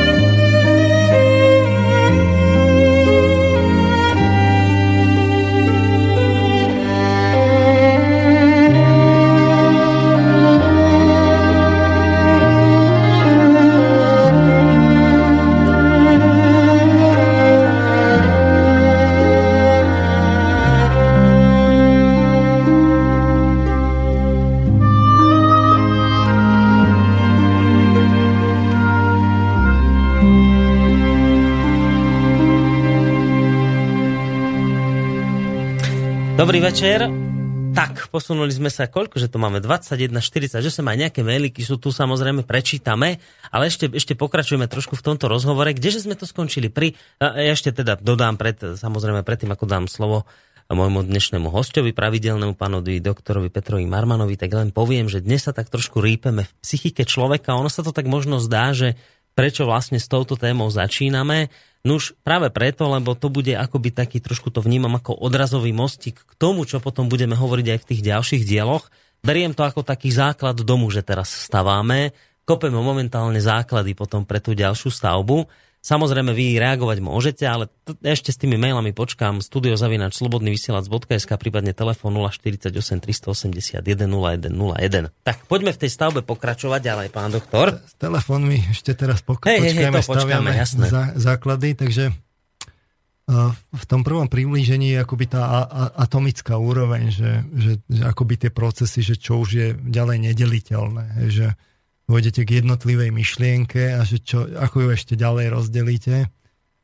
Čiže toto sú tie procesy, ktoré sa v psychológii tak skúmajú vo všeobecnej psychológii. Uh, ukazuje sa, že aj tie procesy sú ešte deliteľné, že aj ten atóm vlastne má častice a tie ešte sa skladajú z častíc, tak predsa len aj tieto procesy sa ukazujú, že ešte sú príliš hrubé delenie, ale tým nebudem poslucháčov zaťažovať. Na tejto úrovni nám to stačí. Uh, teraz je zaujímavé, že ale to je, to je len ako keby jeden ten proces, ktorý na, tam na chvíľu beží v tej psychike. A teraz je zaujímavé, že v skutočnosti my keď tak uh, niečo prežívame počas toho dňa, tak to prežívame tak, že my máme tie procesy spojené.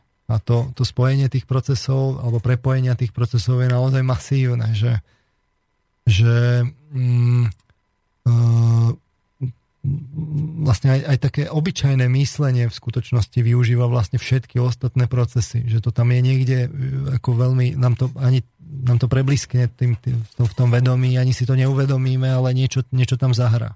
Uh-huh. Ja so študentami robím taký, taký príklad, že, že dávam im taký príklad, že, že nech skúsia nie, ako mysleť e, niečo a popri tom aj sledujú, že ako to, ako to, ako to premýšľajú, že čo sa tam v tej psychike odohráva. Dávam im taký príklad, že, že ja teda zadám ako príklad, že, že nejakú, nejakú otázku, oni majú si to premysleť, aby vedeli na ňu odpovedať, a, ale popri tom celý čas sledovať, že čo sa tam vo vnútri v psychike odohráva. No a tá otázka, ktorú ja dávam, je taká, taká trošku suchopárna, ale praktická, že Že, že na akom princípe fungujú, funguje grafitová ceruska. Že, že skú, skúste mi povedať, nie? Môžem no. si to dať ako cvičenie pre poslucháčov, že skúste si teraz premysleť, že odpoveď na otázku, že na akom princípe funguje grafitová ceruska. Uh-huh. Popri, popri tom celý čas sledovať, že čo sa tam odohráva. Čo to znamená, čo sa tam odohráva? No, aké, aké z týchto procesov sa tam vlastne odohrali. No a to, to, to je také zaujímavé sledovať tie odpovede.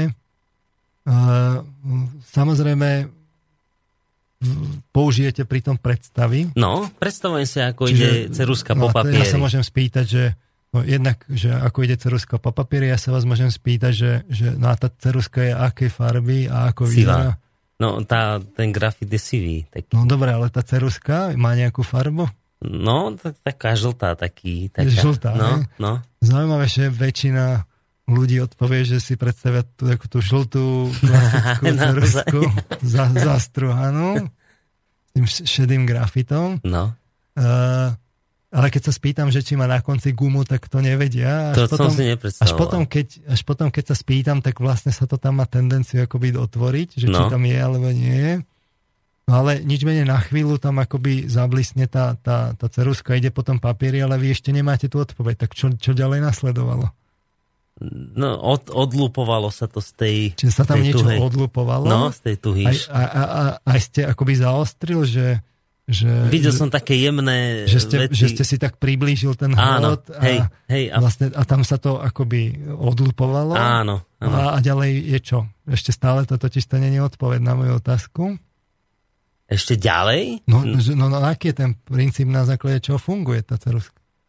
No ja som si len predstavil to, jak sa z tej tuhy odlupuje a, a tým pádom tam z tej tuhy ostáva na papieri nejaký Ja neviem, no, čo zväčša, zväčša študenti povedia, že, že, že im tak akoby preblísne hlavou akoby nie, nie, niečo, nejaký, nejaký pamäť, pamäťová spomienka na chémiu, kde vlastne si predstavia štruktúru, alebo nemusia si predstaviť štruktúru grafitu, ale to už som ja sa ale, vlastne, ale, ale grafit, že sa im niečo tam asociuje, že niečo vyberú z tej, z tej, z tej pamäti, čiže sa tam vlastne akoby ten, ten, tá pamäť za, za, zainvoluje.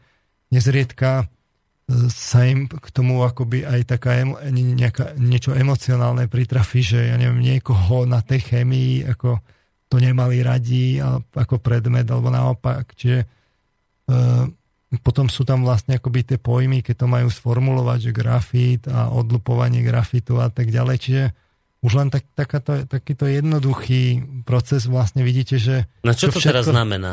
Čo, to, to, to je jedno, že čo to znamená, len z, z nášho pohľadu je teraz dôležité, že tam išla nejaká taká sekvencia, že ako vy ste ten problém riešil a popri tom sa využívalo kadečo z tej psychiky, že naozaj predstava, pamäťová spomienka, e, niečo emočné tam vlastne prišlo. Uh-huh. Čiže vy už aj keď obyčajné veci riešite, zapájam všetko možné. Tak zapájate všetko možné uh-huh. a z toho vlastne vznikajú také tie sekvencie procesov, že v podstate v človeku prebiehajú tisícky, možno desať tisíce takýchto sekvencií vlastne denne počas toho vášho bežného dňa.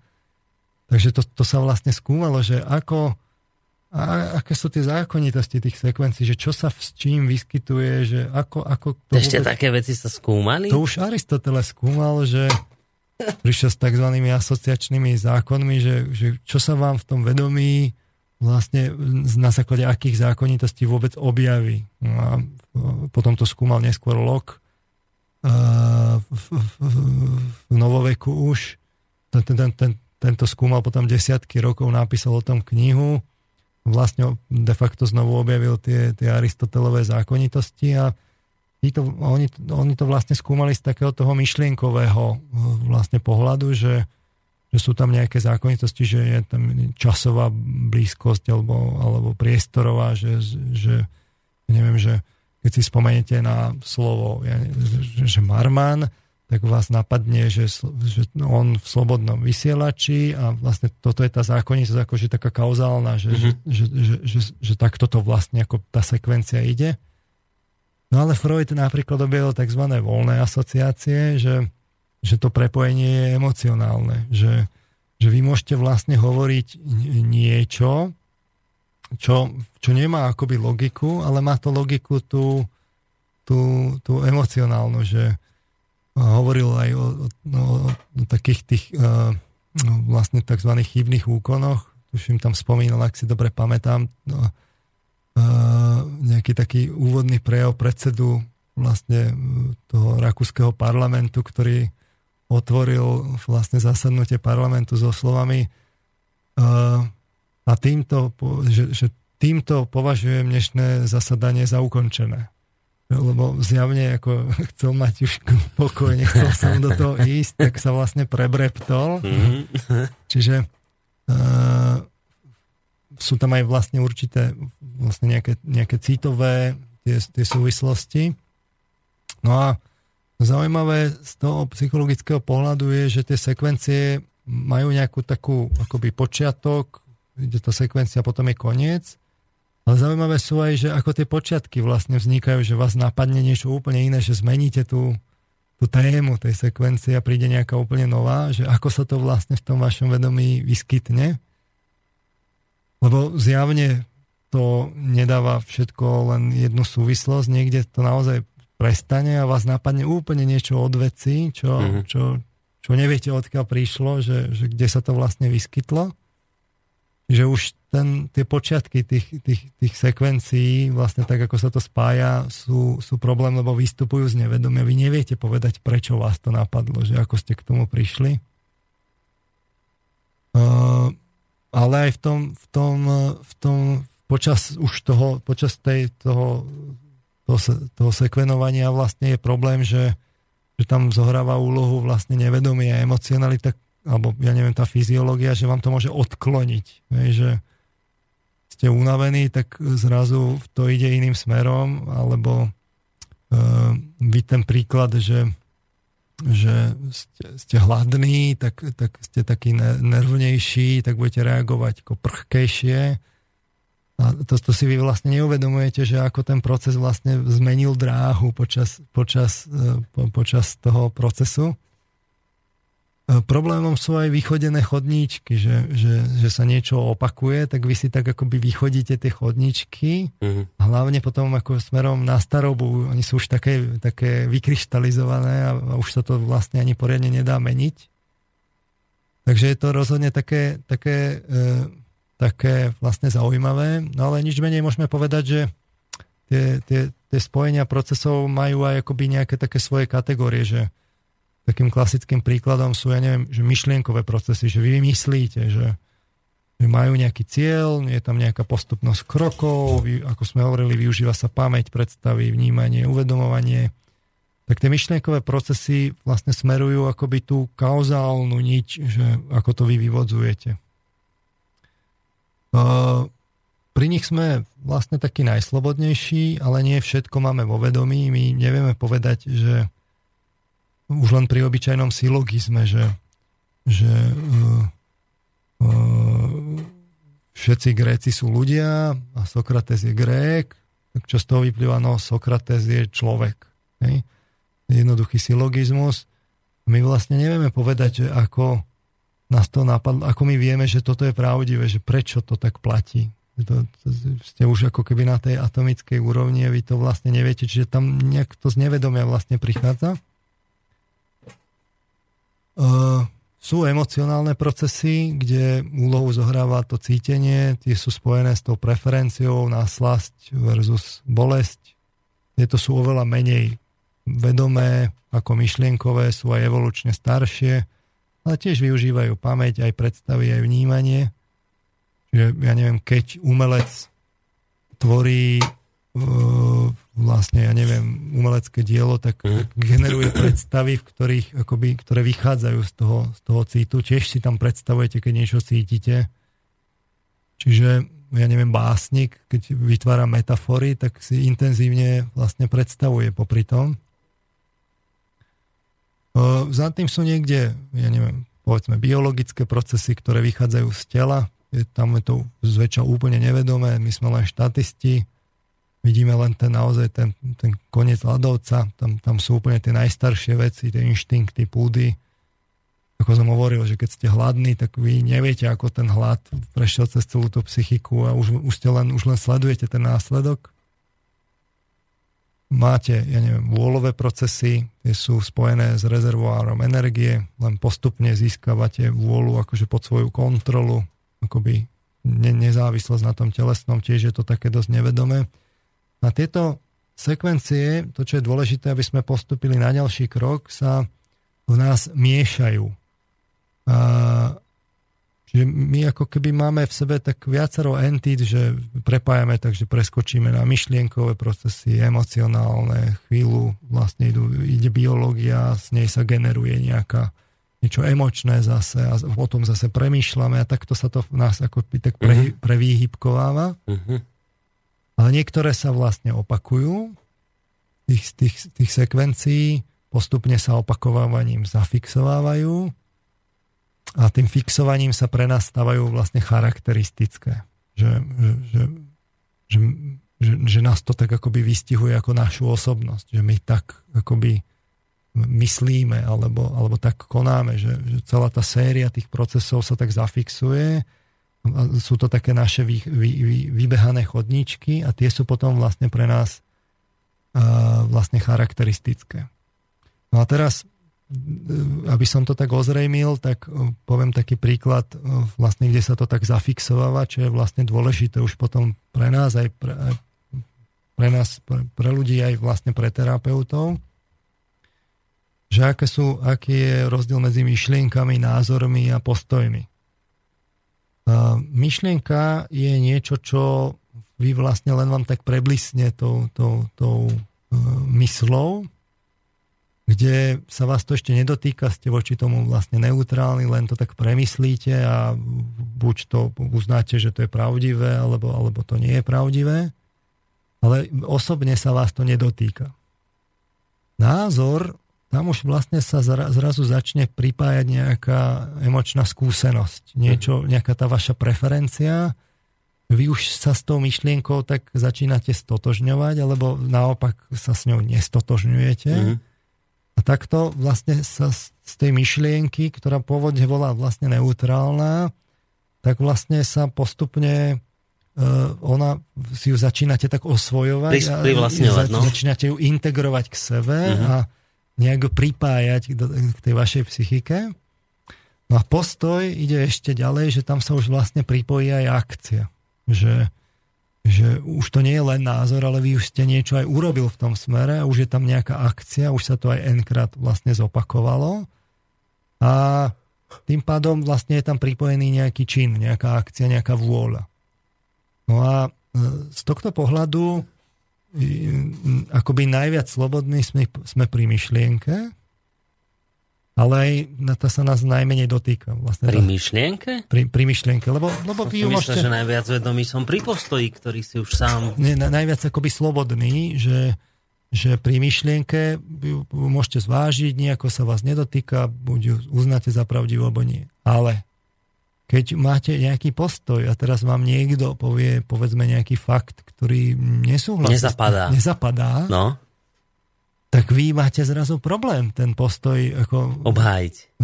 Jednak obhájiť, opustiť alebo aktualizovať vlastne no. ten postoj. No. Tam už ste za, zadratovaní zrazu, je, je to problém. No je to také až nepríjemné vnútorne, keď vám niekto narúša no, no, ten... A to, o, tom, o tom je celá séria ako psychologických výskumov.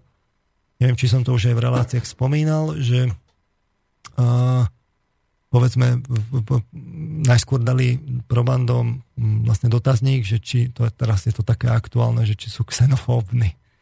Hej, že uh, povedzme belochom dali, že či teda majú niečo proti černochom, tak v dotazníkoch samozrejme nie. Že nie, ale potom im dali príklad, ako experiment, kde ich vlastne posadili do čakárne, oni o tom netušili a tam bol zrovna nejaký vlastne černoch sedel pri stole a všetky stoly boli obsadené a ste si mohol vybrať. No a väčšina belochov si vybrala belochov. Uh-huh. Čiže to akoby zjavne mala tú preferenciu nastavenú bez toho, aby to vlastne vedela smerom k belochom. Čo nutne nemusí znamenať, že, že sú xenofóbni. E, môže to znamenať, že len takúto skúsenosť majú a idú vo vychodených chodničkoch a ešte to neznamená, že sú xenofóbni, ale nič menej e, potom, keď sa im povedalo, že ale pozrite sa, že vy ste tuto hovorili, že, že proti černochom nič nemáte, ale keď ste si mali vybrať, tak... Ne, v praxi to už bolo tak, iné. Tak, tak to bolo inak, tak to je ten akoby, čo ide proti tomu po postoju. Uh-huh. A tam už zrazu prišla tak, tak, to pnutie. Ako tá, volá sa to v psychológii, že dizonancia. Mhm. A, a túto sa dostávame ako keby o, o úroveň vyššie od tých, sme si hovorili o tých procesoch, potom o istých sekvenciách a túto sa niečo vlastne tak zafixováva. A treba si uvedomiť, že my máme fúru takýchto tý, týchto myšlienok, názorov a postojov a oni častokrát sú vlastne v protiklade navzájom. Že my máme, niečo si myslíme, ale postoj vlastne máme vlastne iný a niektoré naše postoje sa vlastne navzájom akoby bijú, bijú hej. A my sme vlastne rozpoltení, lebo chceme to a chceme aj tamto, ale nevieme čo s tým, lebo už je to akoby zadratované jedným smerom, aj druhým smerom a urobiť v tom poriadok je veľký problém. Že tu sa už dostávame akoby na takú úroveň, že kde už smerujeme vlastne k osobnosti, kde už tie procesy v tých sekvenciách, tých cestičkách sa vybehávajú, vybehávajú, vybehávajú, až sa to zafixováva. A vlastne my máme také vybehané cestičky, niečo trvalé, čo nás vlastne tak charakterizuje ako osobnostne, čo sa síce môže meniť, ale za normálnych nekrízových podmienok len pomaly a neľahko. Čo vlastne začína byť súčasťou našej osobnosti. A tu by som dal ešte jednu skladbu. No dobre. Budem pokračovať po... Ja som sa započúvala, teraz mi to prerušíte hudbou, no ale čo už s vami. Dobre, tak si dajme pesničku.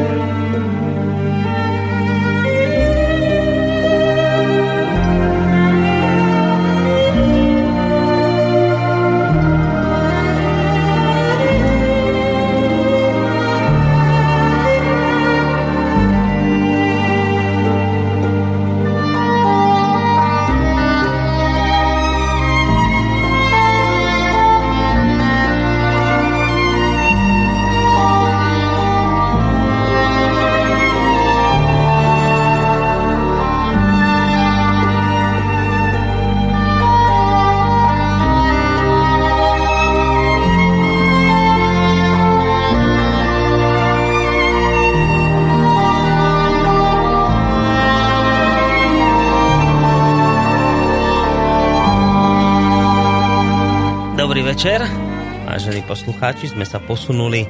No pozerám do poslednej časti našej dnešnej relácie, aj keď ono sa môže samozrejme stať, že sa to ešte celkom nebude zhodovať s pravdou, že už by sme mali končiť za dvadsať minút. Uvidíme nakoniec, ako sa nám všetko to podarí dnes e, porozprávať, čo máme na našom dnešnom programe. Pán doktor Peter Marman, samozrejme pravidelný host relácie O slobode v Slobodnom rádiu, je dnes ten, kto nám tu vysvetľuje hlbšie ľudskú psychiku a jednotlivé jej spôsoby fungovania.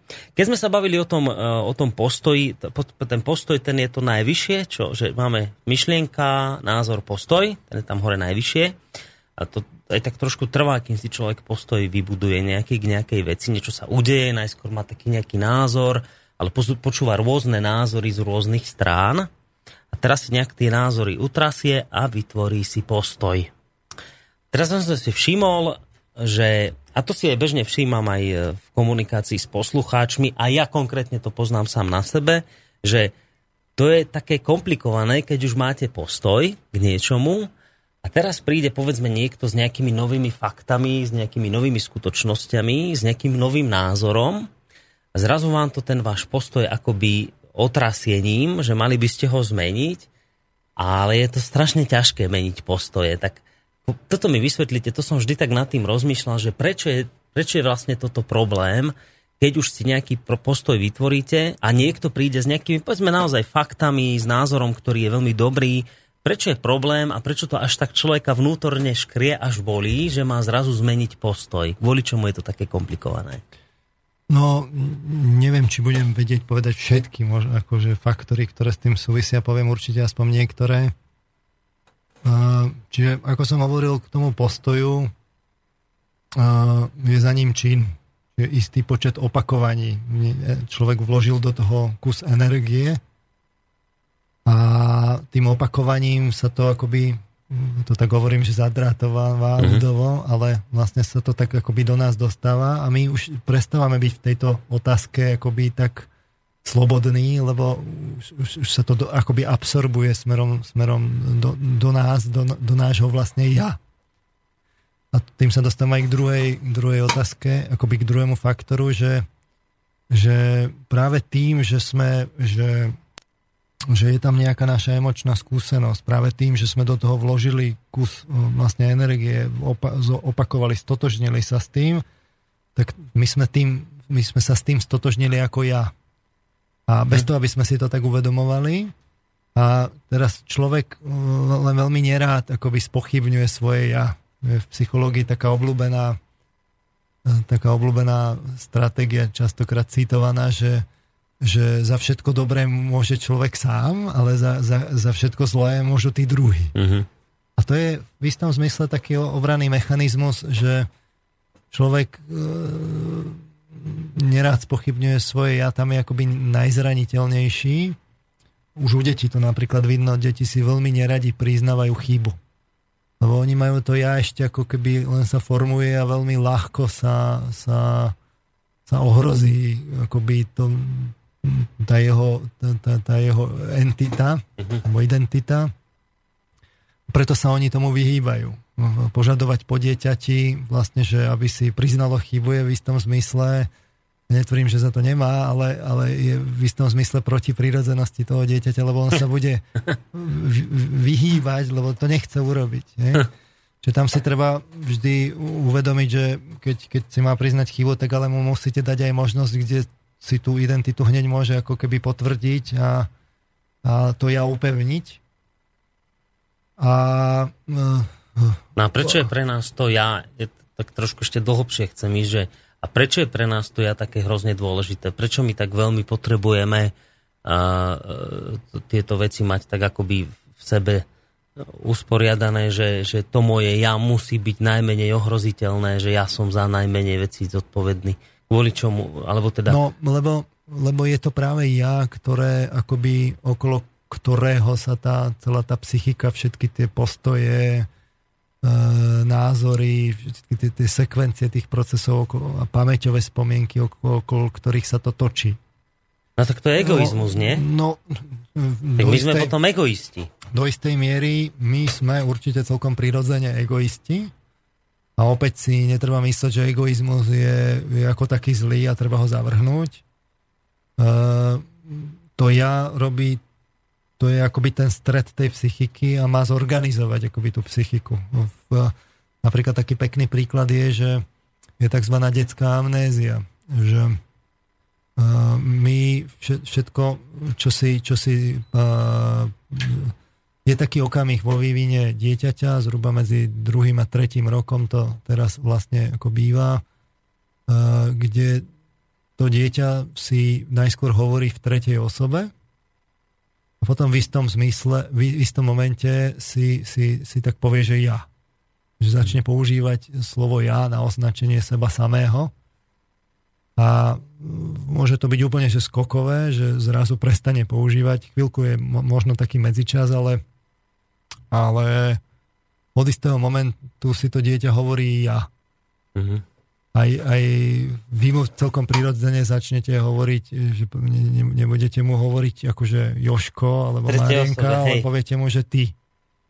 No a je také zaujímavé, že, že zhruba do deviatich rokov sa vytratia všetky spomienky z našej pamäte, ktoré boli pred tým sebauvedomením. Do, tie spomienky do, do tých zhruba dvoch, dvoch rokov, troch. A to sa úplne stratí. A asi taká akoby najviac príjmaná teória je vlastne tá, že, že toto ja spôsobí, že ako tam príde, tak ono Že, že tie, tie spomienky, ktoré nie sú upnuté smerom k nemu, sa vlastne stratia. A nie, že by tam vlastne neboli, ale, ale vy si ich neviete spomenúť. Takže... Mm, ale ostanú niekde v podvedomí? Ja, ja, e, to je opäť vecou akože toho psychologického názoru. Časť psychologov si myslí, že si pamätáme úplne všetko. Uh-huh. Vidíte vidí vlastne naozaj takých mnemonikov ľudí, čo si ako fakt pamätajú všetko. sú doložené aj príklady vlastne z histórie takýchto ľudí. Ale späť k tomu, k tomu ja. Čiže ja je to, ktoré vlastne integruje tú psychiku, okolo ktorého sa to točí, a vy keď spochybníte to ja, tak vlastne dezorganizujete tú psychiku. Uh-huh. A najhoršie tie, tie poškodenia psychiky, keď to tak poviem, že, že tie, tie problémy psychologické, ktorým psycholog čelí, súvisia s tým, práve s tým poškodením toho ja, že, že máte to ja uh, vlastne úplne, že, že, že nevidíte na sebe hodnotu napríklad. To, to, to, to je nesmierne ťažké, ako s, s, toto vlastne uh, akoby uh, s, s takýmto človekom vlastne pracovať, trvá to veľmi dlho. A je to veľmi ťažká, ťažká, ťažká terapia. Čiže e,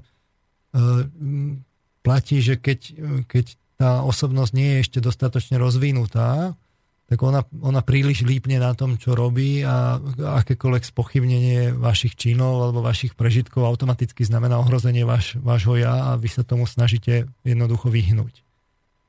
Takže potom to vidno naozaj v tých, tých diskusiách. Ľudia si ťažko priznávajú chyby, vyhýbajú sa tomu. Uh, veľmi ťažko je potom vlastne argumentovať, že keď už to má niekto zafixované vlastne v postoji, tak ne, ne, tá obyčajná argumentácia nestačí. Jednoducho.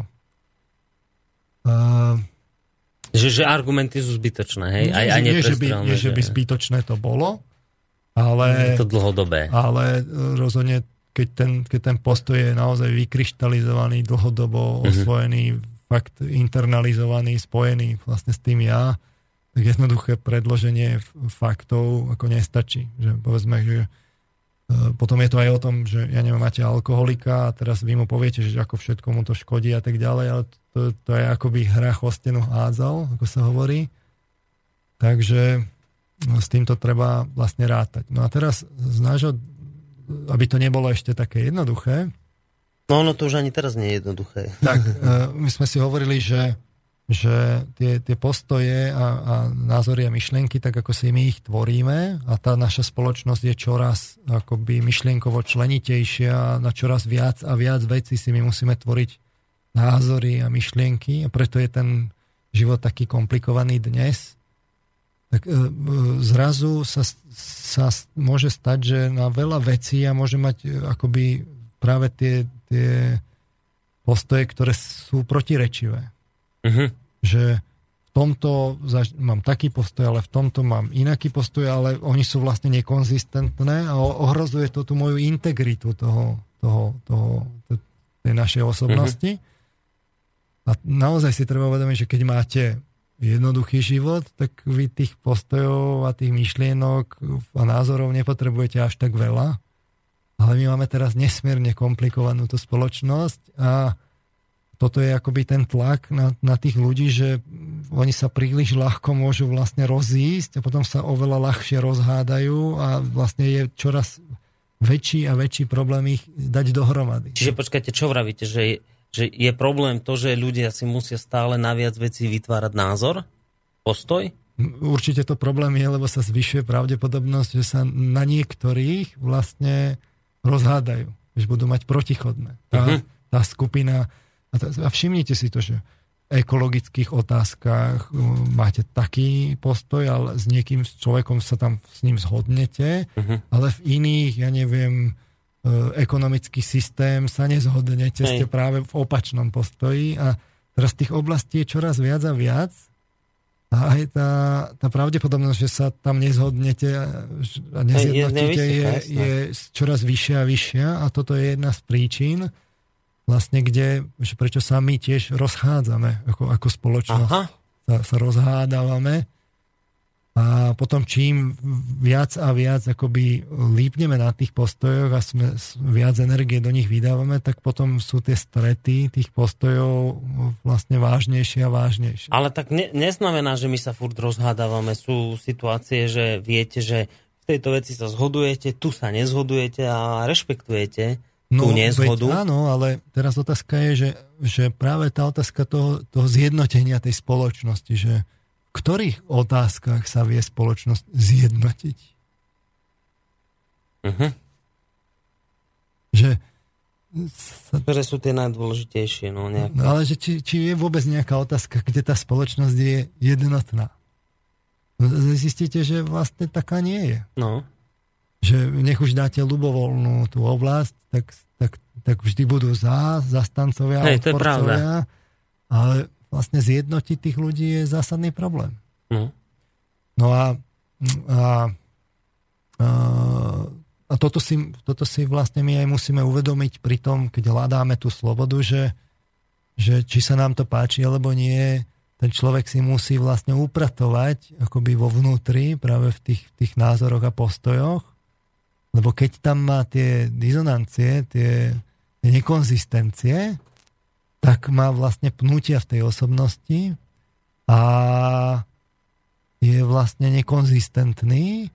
To sa prejavuje v nejakej, tá rozpoltenosť vo vnútri. No v čom sa to práve? Sa to prejavuje aj v rozpoltenosti von, vonku. Že, že máme, máme problém v tom, že, že keď už som spomínal toho, toho vlastne alkoholika, tak on môže byť akože na jednej strane chce piť ten alkohol a má vlastne postoj, že, že je hedonista ohľadom alkoholu. A na druhej strane ale môže mať svoj, rád svoju rodinu a jej rodine vlastne založený. Ale on vo vnútri, tieto postoje sú nekonzistentné a on vo vnútri to má nekonzistentné, ale to sa prejaví aj navonok, že on bude tej rodine ubližovať, ale zároveň ju má rád a toto to, to vlastne spôsobuje tú rozpoltenosť. Uh-huh. A či sa nám to alebo, ale, páči alebo nie, tak my sme časom konfrontovaní v tom, aby sme práve tieto nekonzistentnosti nejakým spôsobom sebe upratovali a čím ich máme viacej, tým sa to viacej prejavuje na, na nezrovnalostiach vo vonkajšom živote a čím ich máme menej, tým viacej, tým sme, čím sme integrovanejší, mm-hmm. tým harmonickejší je aj ten život vlastne smerom von a tým konzistentnejší ten život zažívame a aj konzistentnejší sme smerom k ostatným v sociálnych väzbách. Čiže a tým sa dostávame akoby k integrite vo vnútri, že, že tá sloboda spočíva, keď, keď, keď o tom hovoríme, tak spočíva napríklad v osobnosti v tom, že my naozaj smerujeme vlastne k integrite. Tomu, aby sme mali také postoje, ktoré sú navzájom v harmonickom... Konzistentné. Sú konzistentné a harmonické a v takom prípade nezív, nezažívame tie rozpady aj vonku, keď ich nemáme v sebe. Uh-huh. No a, a, a o tom je, o tom sú, je potom vlastne akoby tá, tá, tá osobnosť. My hlavne ku koncu života smerujeme k tomu, aby sme pracovali vlastne na tej integrite. Či sa nám to páči alebo nie. A tá komplikácia je v tom, že ako tie postoje a názory vlastne vznikajú, lebo ja som povedal len ten jeden smer akoby od myšlienok, taký ten, ten, ten racionálny, že ja si niečo premyslím, potom si to tak akoby zažívam, začne mi to pasovať, pridám si k tomu tú skúsenosť, začína sa mi to stávať názorom, potvrdzuje sa mi to, lebo aj preferenčne sa mi to páči. Hm. A potom to aj začínam robiť a takýmto spôsobom ako keby od toho, od, to, od tej myšlienky si urobím postoj. Lenže uh, náš život, aby to nebolo také jednoduché, my začíname v detstve, kde my práve to vedomie nemáme, ono len časom vzniká. Malé dieťa, keď sa narodí, je úplne nevedomé a je tu aj akoby opačný, opačný smer, že my niečo, povedzme, biologicky nás dynamizuje, že tu je vplyv biológie, alebo je tu vplyv sociálneho vlastne prostredia, že tá kultúra nám niečo vlastne vpečatí. Povedzme, sme tu rozoberali tie, tie rodové otázky, že ako vlastne tá kultúra vplýva na formovanie rodovej identity. A tá rodová identita sa formuje už počas raného detstva a môžu tam hrať otázky samozrejme biológie a môžu tam hrať otázky to kultúrne. A to je presne opačný smer, že najskôr sa nám akoby niečo sformuje bez toho, aby sme to my vedeli. Uh-huh.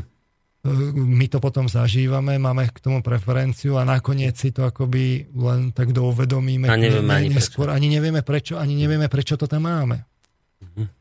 Čiže my nemáme len také postoje, ktoré sme si tvorili akoby od, od, vedome, akoby. od, od myslenia a nejakého hlbania a, a vedome a takto sa nám to vykryštalizovalo. My máme oveľa viacej postojov vlastne takých, že sme k ním dospeli niekde v detstve a majú nejaké väzby buď v biológii alebo v kultúre. Že sme ich dostali nejakým učením od rodičov, škole a tak ďalej a sa nám sformovali tie postoje a my ich teraz vo vnútri máme a dokonca sme sa s nimi stotožnili mm.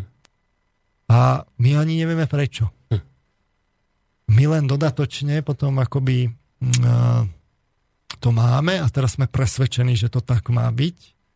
A, a, a, Ale dôvod naj, toho prečo... Najhoršie je, najhoršie je, že na dôvod toho, prečo to tam máme, nepoznáme. A najhoršie je, že tá spoločnosť tým, že je tých, tých, tých, tých možností, na čom si vytvoriť názory a postoje čoraz viac, tak vlastne vzniká akoby taký čoraz väčší a väčší guláš, kde sa, kde sa tá dezintegrácia môže do tej osobnosti dostať. A my sme tu všetci názorov a postojov nekonzistentní. Všetci navzájom. To si, toto si treba uvedomiť, že, a to vrátane psychologov, ľudia sú nekonzistentní vnútorne. Že my vyjdeme z toho procesu detstva, kde sa nám to formuje, to ja, a teraz niečo príde z biológie, niečo príde vlastne z, z, od, z tej výchovy a z kultúry. My konečne dospejeme a máme plno nekonzistencií v sebe. Ktoré, čo? No musíme riešiť. A ten vplyv tej kultúry je čoraz viac a viac taký, že tých nekonzistencií je tam stále viac a viac. Stále viac a viac. A dokonca to ani nedá sa povedať, že by sme akože väčšinu mali len tak, ale my akoby od, z tej kultúry a biológie, ale my ešte ako sa postupne prebúdzame v tom detstve, povedzme v školskom veku trochu viac a v adolescencii, v mladosti ešte viac, už to je skoro taká dospelosť, tak my tam začíname niečo konať, niečo tam akoby formujeme, doformovávame, čoraz viacej sa podielame na, na tom formovaní. A takto prídeme vlastne do tej dospelosti a sú tam tie nekonzistencie.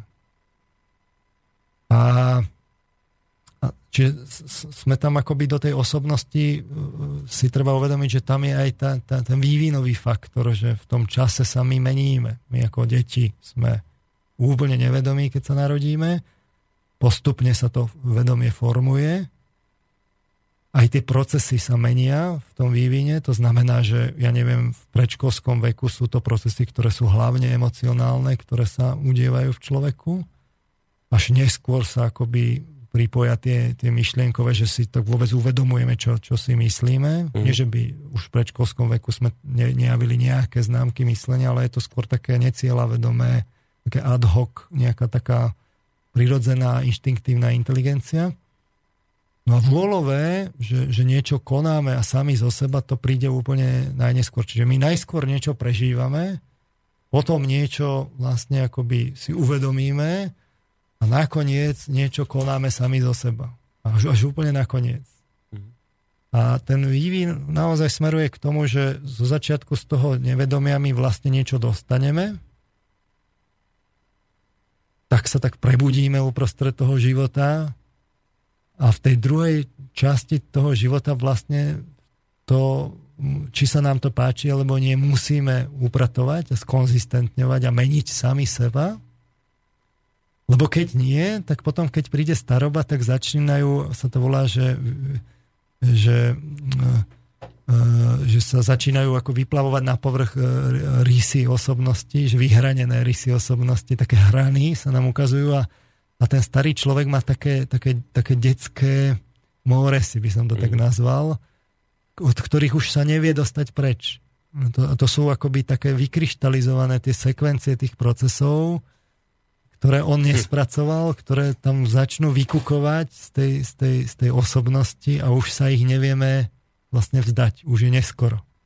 Lebo sme ich akoby nespracovali počas života a potom na nich príliš lípneme a potom sú, sú, sú z nich takéto hrany, ktoré vlastne tým ostatným vlastne prekážajú.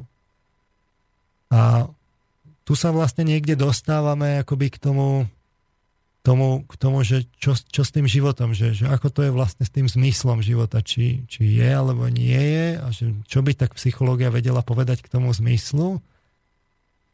A to je separátna otázka, ku ktorej by som sa rád dostal vlastne v, budú, akože v budúcej relácii. Mhm. A druhá otázka je, že keď sme si to tak akoby prešli naozaj z rýchlika, čo to v tej psychike vlastne je, tak vlastne je zaujímavá otázka, že kde tu je miesto pre spiritualitu. Lebo keď si pozriete tie psychologické učebnice, tak máte tam tie procesy, máte tam akoby nejaké také, také tie, tie takzvané motivačné procesy, ako proces motivácie, ale to je vlastne, to sú tie sekvencie procesov. Je, je tu osobnosť, je tu, je tu vývin osobnosti v čase, samozrejme ako nejaké sociálne sociálne vplyvy, interakcie, komunikácia. A nikde tam nie je priestor pre tú spiritualitu. A, alebo nikde.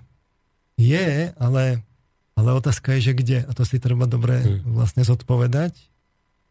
A tomu by som sa tiež rád venoval vlastne v tej budúcej relácii. Dobre, ukončíme toto tu, ale ešte predtým dáme maily, ktoré prišli. Dajme. Dobre, tak prvý je tohto znenia, že ak som dobre počúval a pochopil, tak podľa toho, čo doteraz povedal pán doktor o vedomí, by malo byť relatívne jednoduché vyrobiť vedomie, respektíve ho naprogramovať. Mýlim sa?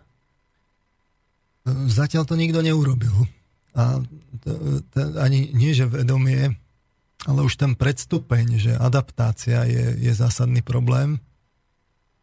Vy môžete naprogramovať istú takú homeostázu, že ako reagovať vlastne v nejakých podmienkach, udržiavať nejaký taký, taký stred, nejaký balans. Ale keď sa, tie, keď sa, keď sa niečo zmení zásadne, tak ten, tie programy nie sú, nemajú dostatočnú schopnosť adaptácie, že na niečo, čo ten programátor tam nenaprogramoval, aha, čo živá príroda má. Že živá príroda si nájde tú cestičku.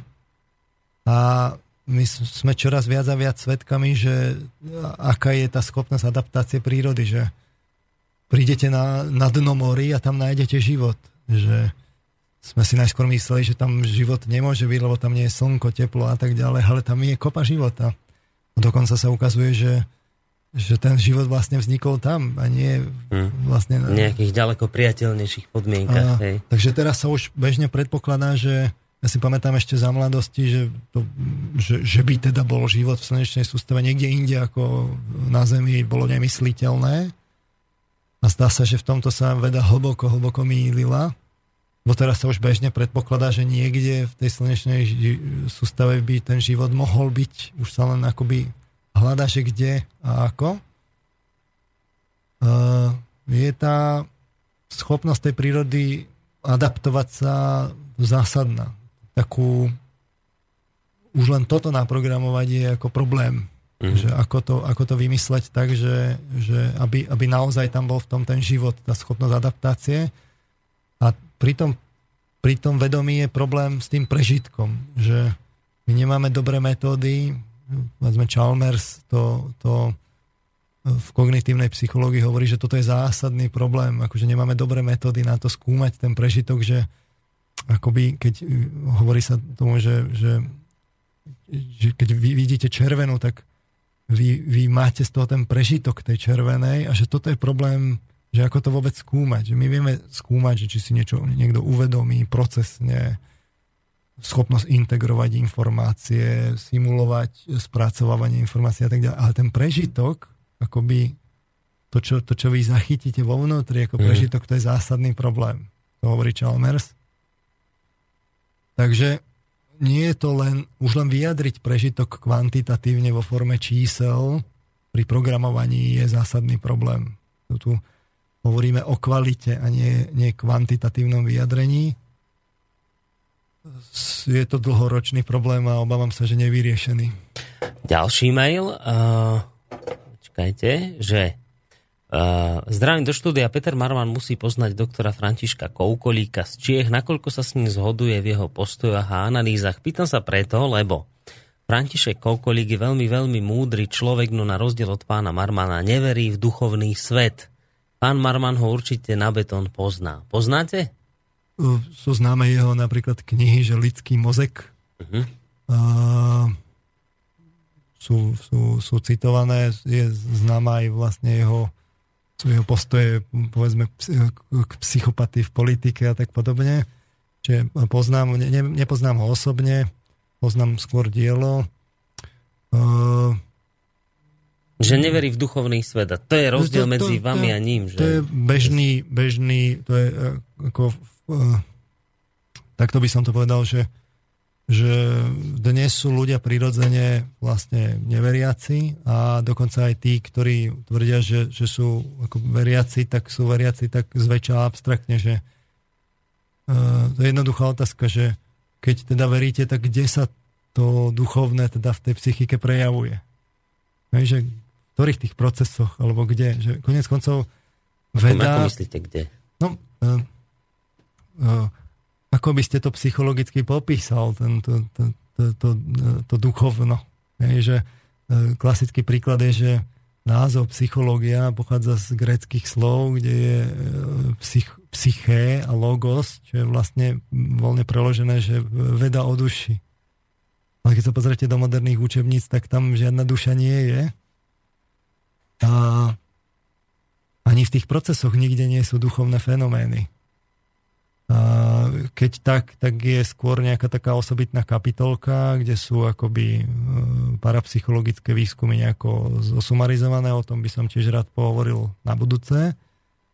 Ale vlastne v psychológii v tých, tých, tých, tých bežných poznatkoch ani, ani tí študenti vlastne tam nie, nie je to miesto akoby zrejme, že áno, že duchovné procesy sa odohrávajú takto a takto uh-huh. a je to na úrovni poznania povedzme neurologického alebo neurofyziologického.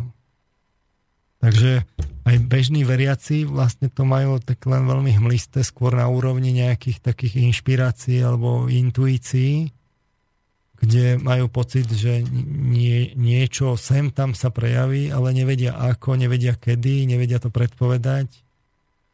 A z pohľadu psychológie je to vlastne nevedecké alebo neskúmateľné, ťažko skúmateľné, problematické a to znamená nie je o tom literatúra poriadne. Hmm. Ešte posledný mail dáme, taký dlhší. Krásny večer želám. Martin zo Severných Čiech píše: Veľmi si vážim podnetných relácií, ktoré pán Marman postupne dávkuje s jemnými zámermi vedúceho, vedúcich k snahe pragmaticky viesť pozorných poslucháčov k poznaniu seba samého a ducha doby, v ktorej sa nachádzame. A taktiež je od neho veľmi pekné, že vám pomáha s plánovaním budúcnosti, čo asi teda ja vnímam podobne, teda áno, toto vnímam samozrejme veľmi podobne, ako píšete. Mám dotaz na pravidelného hostia tejto relácie, ktorú, na ktorú nečakám nejakú jednoznačnú odpoveď, a síce, že či pán Marman má povedomie o múdrostiach a schémach poznania a popisu sveta dávnych predkolumbovských, uh, teraz neviem, v češtine vidovcích, čo sú to, jasnovidci nejakí, uh, spomínaných napríklad v knihách Carlosa Castanedu. Tí údajne rozvíjali svoje učenie o realite predovšetkým prostredníctvom snov a pátrania v nevedomí. Podľa nich sú ľudia nejakí preceptory, teda bytosti vnímajúce na základe zmyslového prekladu toku bytia do interpretovaného sveta. Ich snahou bolo spieť k dokonalosti vnímania, každý vo svojej vrodenej prirodzenosti, jej cestou musí počas učení, ktorého cestu musí sám objaviť. Výsledkom mal byť nejaký vidovcí človek, ktorý sa vymyká popisu hraniciam a tomu, čo oni popisujú ako uh, tonál. Tonál první, pozornosť, každodenní svet. Teraz toto neviem ani inak prečítať. Bytosť kráčajúca bez ega, tajomstva nezmerného sveta, dychtiaca po poznaní vo všetkej trpezlivosti, pretože si už uvedomuje, že našim skutočným údelom, rovnako ako celého vesmíru, je sa učiť skúmať pre skúmanie samotné, tak, tak aby sa prach stal viečným. No, priznám sa, že ja by som s týmto mailom mal problém na, odp- na odpovedať. Neviem, či ste rozumeli, čo, čo, čo sa pýtal poslucháč. Ja by som chcel nejakým spôsobom aspoň niektoré z tých, z tých historických tradícií sa na ne pozrieť. Samozrejme, nie, nemôžem sa pozrieť na všetky. Je toho veľmi veľa. Problémom je, že každá tá tradícia, či už náboženská, alebo polonáboženská, alebo vlastne spirituálna, má svoju vlastnú terminológiu, vlastný spôsob akoby výkladu zážitkov človeka. A je to, je to problém z toho dôvodu, že, že potom cez tie, dokonca aj keď používajú rovnaké slova, môžu mysleť rôzne veci. Uh-huh. Ten akoby medzináboženský dialóg je veľmi ťažký. Uh, tie postoje náboženské sú veľmi uh, vykryštalizované, že ľudia práve na tých otázkach týkajúce sa vlastne tých najvnútornejších, najintimnejších vecí najviac lípnú, pochopiteľne, lebo keď niekomu vlastne akoby spochybníte tú jeho cestu viery v niečo, čo je nad ním, tak to, to najviac akoby zasahuje tú, tú jeho osobnosť. Mm. Uh, Takže je to, je, je to problém. E, medzi časom tá psychologická mm, e, vlastne terminológia sa nejakým spôsobom dostala do povedomia bežnej spoločnosti, čiže spoločnosť má akoby ten, ten psychologický jazyk e, preferovaný, že to je ten psychologický. Mhm. E, ten bežne prijíma. Tým pádom vlastne keď vy chcete urobiť akoby ten medzináboženský dialog, tak aj tak sa nevyhnete tomu, aby ste to popísali vlastne v tej, v tej akoby... V tom jazyku. V tom jazyku psychologov, lebo mm-hmm. to je ten jazyk, ktorému v nejakej tej populárnej forme rozumie spoločnosť. A tam ale prídete akoby na pôdu tej akademickej psychológie, kde som hovoril, že je problém s tým nájdením toho miesta pre tie duchovné fenomény. Ehm... No ale rozhodne by som sa k tejto téme chcel jednoducho dotknúť. Hej? Čiže ja som si dal taký ten cieľ tie, povedať si tie základné pojmy psychologické, aby sme mali prehľad o tom, že čo, s čím tá psychológia vlastne pracuje. Nejako tak v takej populárnej forme naozaj na úrovni ako populárnych vecí, takej, takej úvodnej prípravky. Ale... V tých, v tých budúcich reláciách by som práve rád išiel tým smerom, že aj ako sa menilo ľudské vedomie a že či, čo vôbec tá spiritualita, kde je miesto v tej psychológii akademickej a či je možné si predstaviť niečo lepšie, kde to hľadať, to duchovné a poťažmo, ak by sa nám to podarilo, tak potom sa no, povenovať aj tým, aj tým tradíciám. Že, že prečo by sme to vôbec mali hľadať, to, to kde je to duchovné, že na, na, za akým účelom, lebo to je asi to dôležité na to odpovedať, keď teraz hovoríte, že všetci sme tu v podstate nekonzistentní, každý tu má iný názor, iný postoj a na základe toho ťažko môžete nejako spájať spoločnosť a hľadať niečo spoločné, tak, tak že, že to spirituálne má mať nejaký súvis s tým, aby sme dospeli k nejakému jednotnému názoru? Jednotnému postoju? Uh, mm, no, to... Ak hovoríme o tých etických základoch spoločnosti, tak máte na výber buď teda tú humanistickú etiku, tú sekulárnu, alebo vlastne nejakú tú náboženskú, povedzme v nejakej takej ekumenickejšej forme, ale rozhodne by sme sa mali o to pokúsiť, že či je tam niekde to miesto, alebo nie je to mm-hmm. miesto a snažiť sa to zodpovedať a potom, ak by to miesto bolo, tak by to mohlo potenciálne vytvoriť ten základ pre, to, pre tú etiku z tej spoločnosti. A teda pre nejaké vzájomné porozumenie, pochopenie a opäť a stmelenie tých vzťahov. Stmelenie. No dajte sluchadla, máme niekoho na telefónnej linke, ešte si vypočujeme aj názor poslucháča, alebo možno otázku, tak to neskoro večer v piatok. Príjemný dobrý večer. Príjemný dobrý večer vám prajem, Pavel z Nemecka.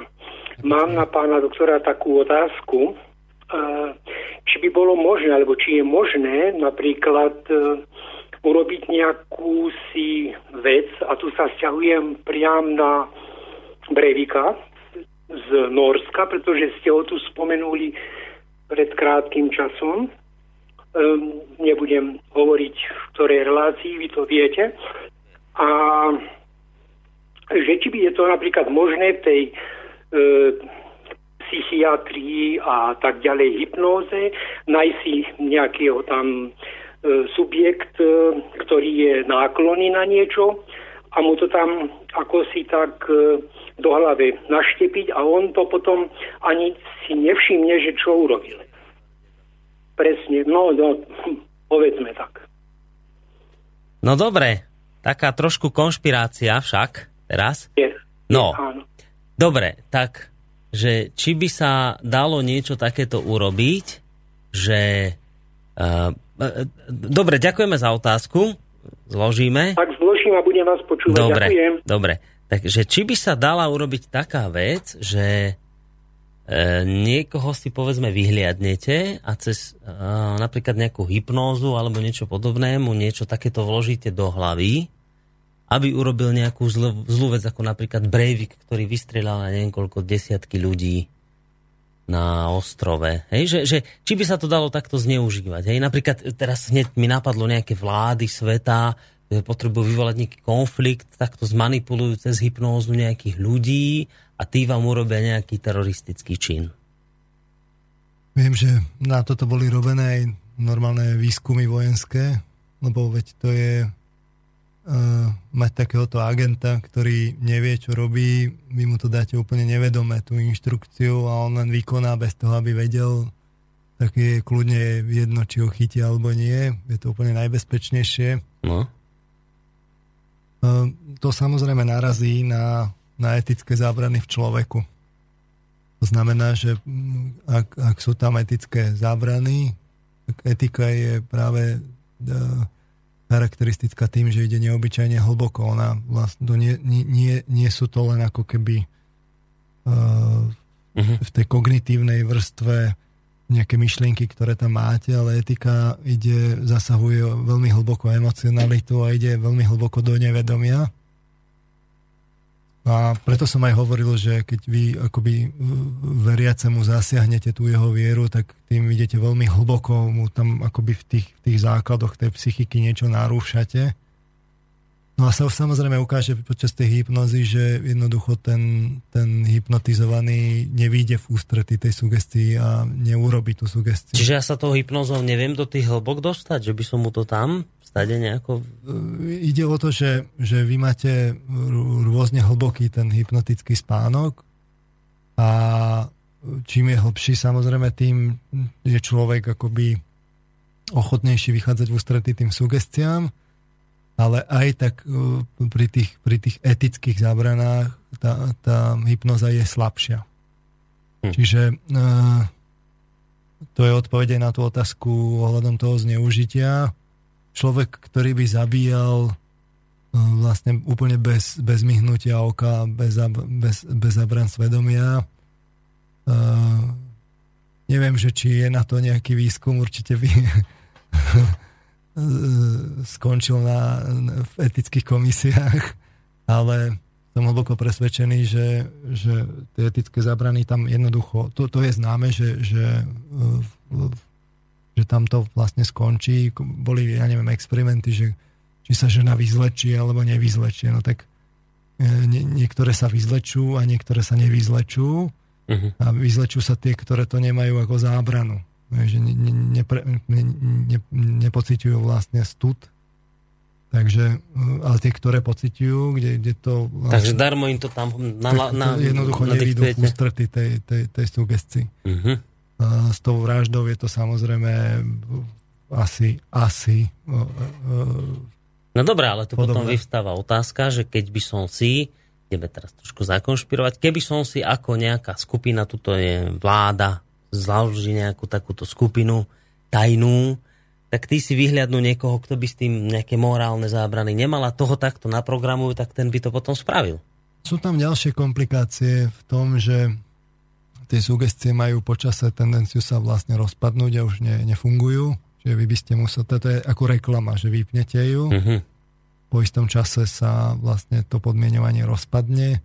To isté platí vlastne pre tú sugestiu. Jednoducho... Museli by sme ho stále vy, hecovať. Je to, je to už v tej podstate psychiky toto je napríklad ďalší príklad toho, toho, toho pôsobenia toho ja. Že keď to nevyjde z toho ja, ale príde to akoby zvonku, mimo toho ja, a tak môže to akoby istú časť tej psychiky zabrať, ale časom to aj tak to ja prevalcuje, keď to tak poviem. Že, mm-hmm. že, že sa to rozpadne, aj ten, ten, to podmieňovanie, aj tá hypnotická sugestia, to, to sa jednoducho rozpadne. Mm-hmm. A tým pádom ty by ste musel pravidelne toho agenta vlastne hypnotizovať a už je to ďalšia komplikácia. A aj tak nakoniec vždy tam príde to, to vedomie, ktoré tam niečo e, vlastne sa, sa zainterferuje. Človek nie je mechanizmus. Mm-hmm. Jednoducho vždy je tam tá nejaká miera slobodnej vôle, ktorá to nakoniec akože naruší a zrovna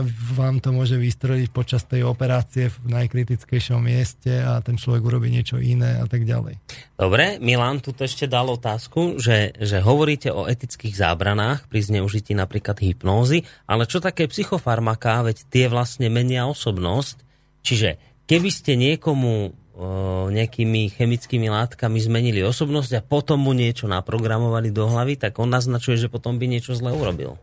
Uh, no veď o tom to je, že oni potom vlastne tie psychofarmaka odpoja ja a keď to ja sa vlastne akoby späť dostane k slovu, tak ono zruší ten, ten, uh, ten účinok tej, tej, tej, tej, tej, tej sugestie. Že musel by furt tie lieky. Čiže on by musel byť neustále pod tými liekmi a aj tak tie psychofarmaká vlastne spôsobia nie vypojenie toho ja, ale len akoby narušenie tej činnosti toho ja. A vy sa tiež neviete spoľahnúť, že to ja za každých okolností vždy pôsobí akoby rovnako. Ono má tendenciu sa dobíjať späť. Čiže aj vy, keď máte, ja neviem, schizoidné poruchy, tak... psychofarmaká, oni pôsobia takým spôsobom, že, že toho, toho človeka potom tak akoby oslabia a on pôsobí tak trochu akoby ospalo. Chýba mu to, chýba mu to ja, to, čo, to, tá, tá jeho osobnosť, ktorá bola pre ňoho charakteristická a aj tak vlastne tá osobnosť má tendenciu akoby to ja sa dobíjať späť a potom dochádza k meneniu tých, tých psychofarmák, dávkovania a je to neustály proces, ktorý je, ktorý sa musí meniť. Hm. Hej, a, čiže áno, psychofarmaka by na jednej strane akože mohli utlmiť to ja, ktoré by menej protestovalo, ale zároveň vy stratíte práve tie schopnosti, ktoré s tým ja prichádzajú. Tu cieľavedomosť, hej, to, to myslenie, všetky tie najvyššie schopnosti, Ktoré, ktoré človek vlastne má, tak vy keď odpojíte ja, tak aj tieto sa vám začnú strácať a to ale zase to, ten agent potrebuje. No ťažké je toho človeka naprogramovať, ako práve tak počúvam. Práve preto si že... myslím, že, že tie výskumy narazili. Že, že... Nie, že skúšali vlády? Skúšali, skúšali, ale vy, vy jednoducho to neobicyklujete. Hm. No, to je na, hádam vždy, aj dobre. Vždy no. nakoniec narazíte na to ja a na tú etiku. Nešťastnú. Nešťastná etika. Aj, toto. Aj, a koniec koncov aj tie oligarchie vždy narazia na nejakú etiku tých jednotlivcov. No ale keby ste rozbili teda etiku... ten systém. No ktože, keby ste rozbili ako všeobecne etiku, tak potom by ste mali jednoduchšiu cestu k ľuďom a k ich preprogramovaní. No a prečo si myslíte, že, že tak vo veľkom vlastne sa z tých médií na nás súne, sú, ako ríne ten konzum?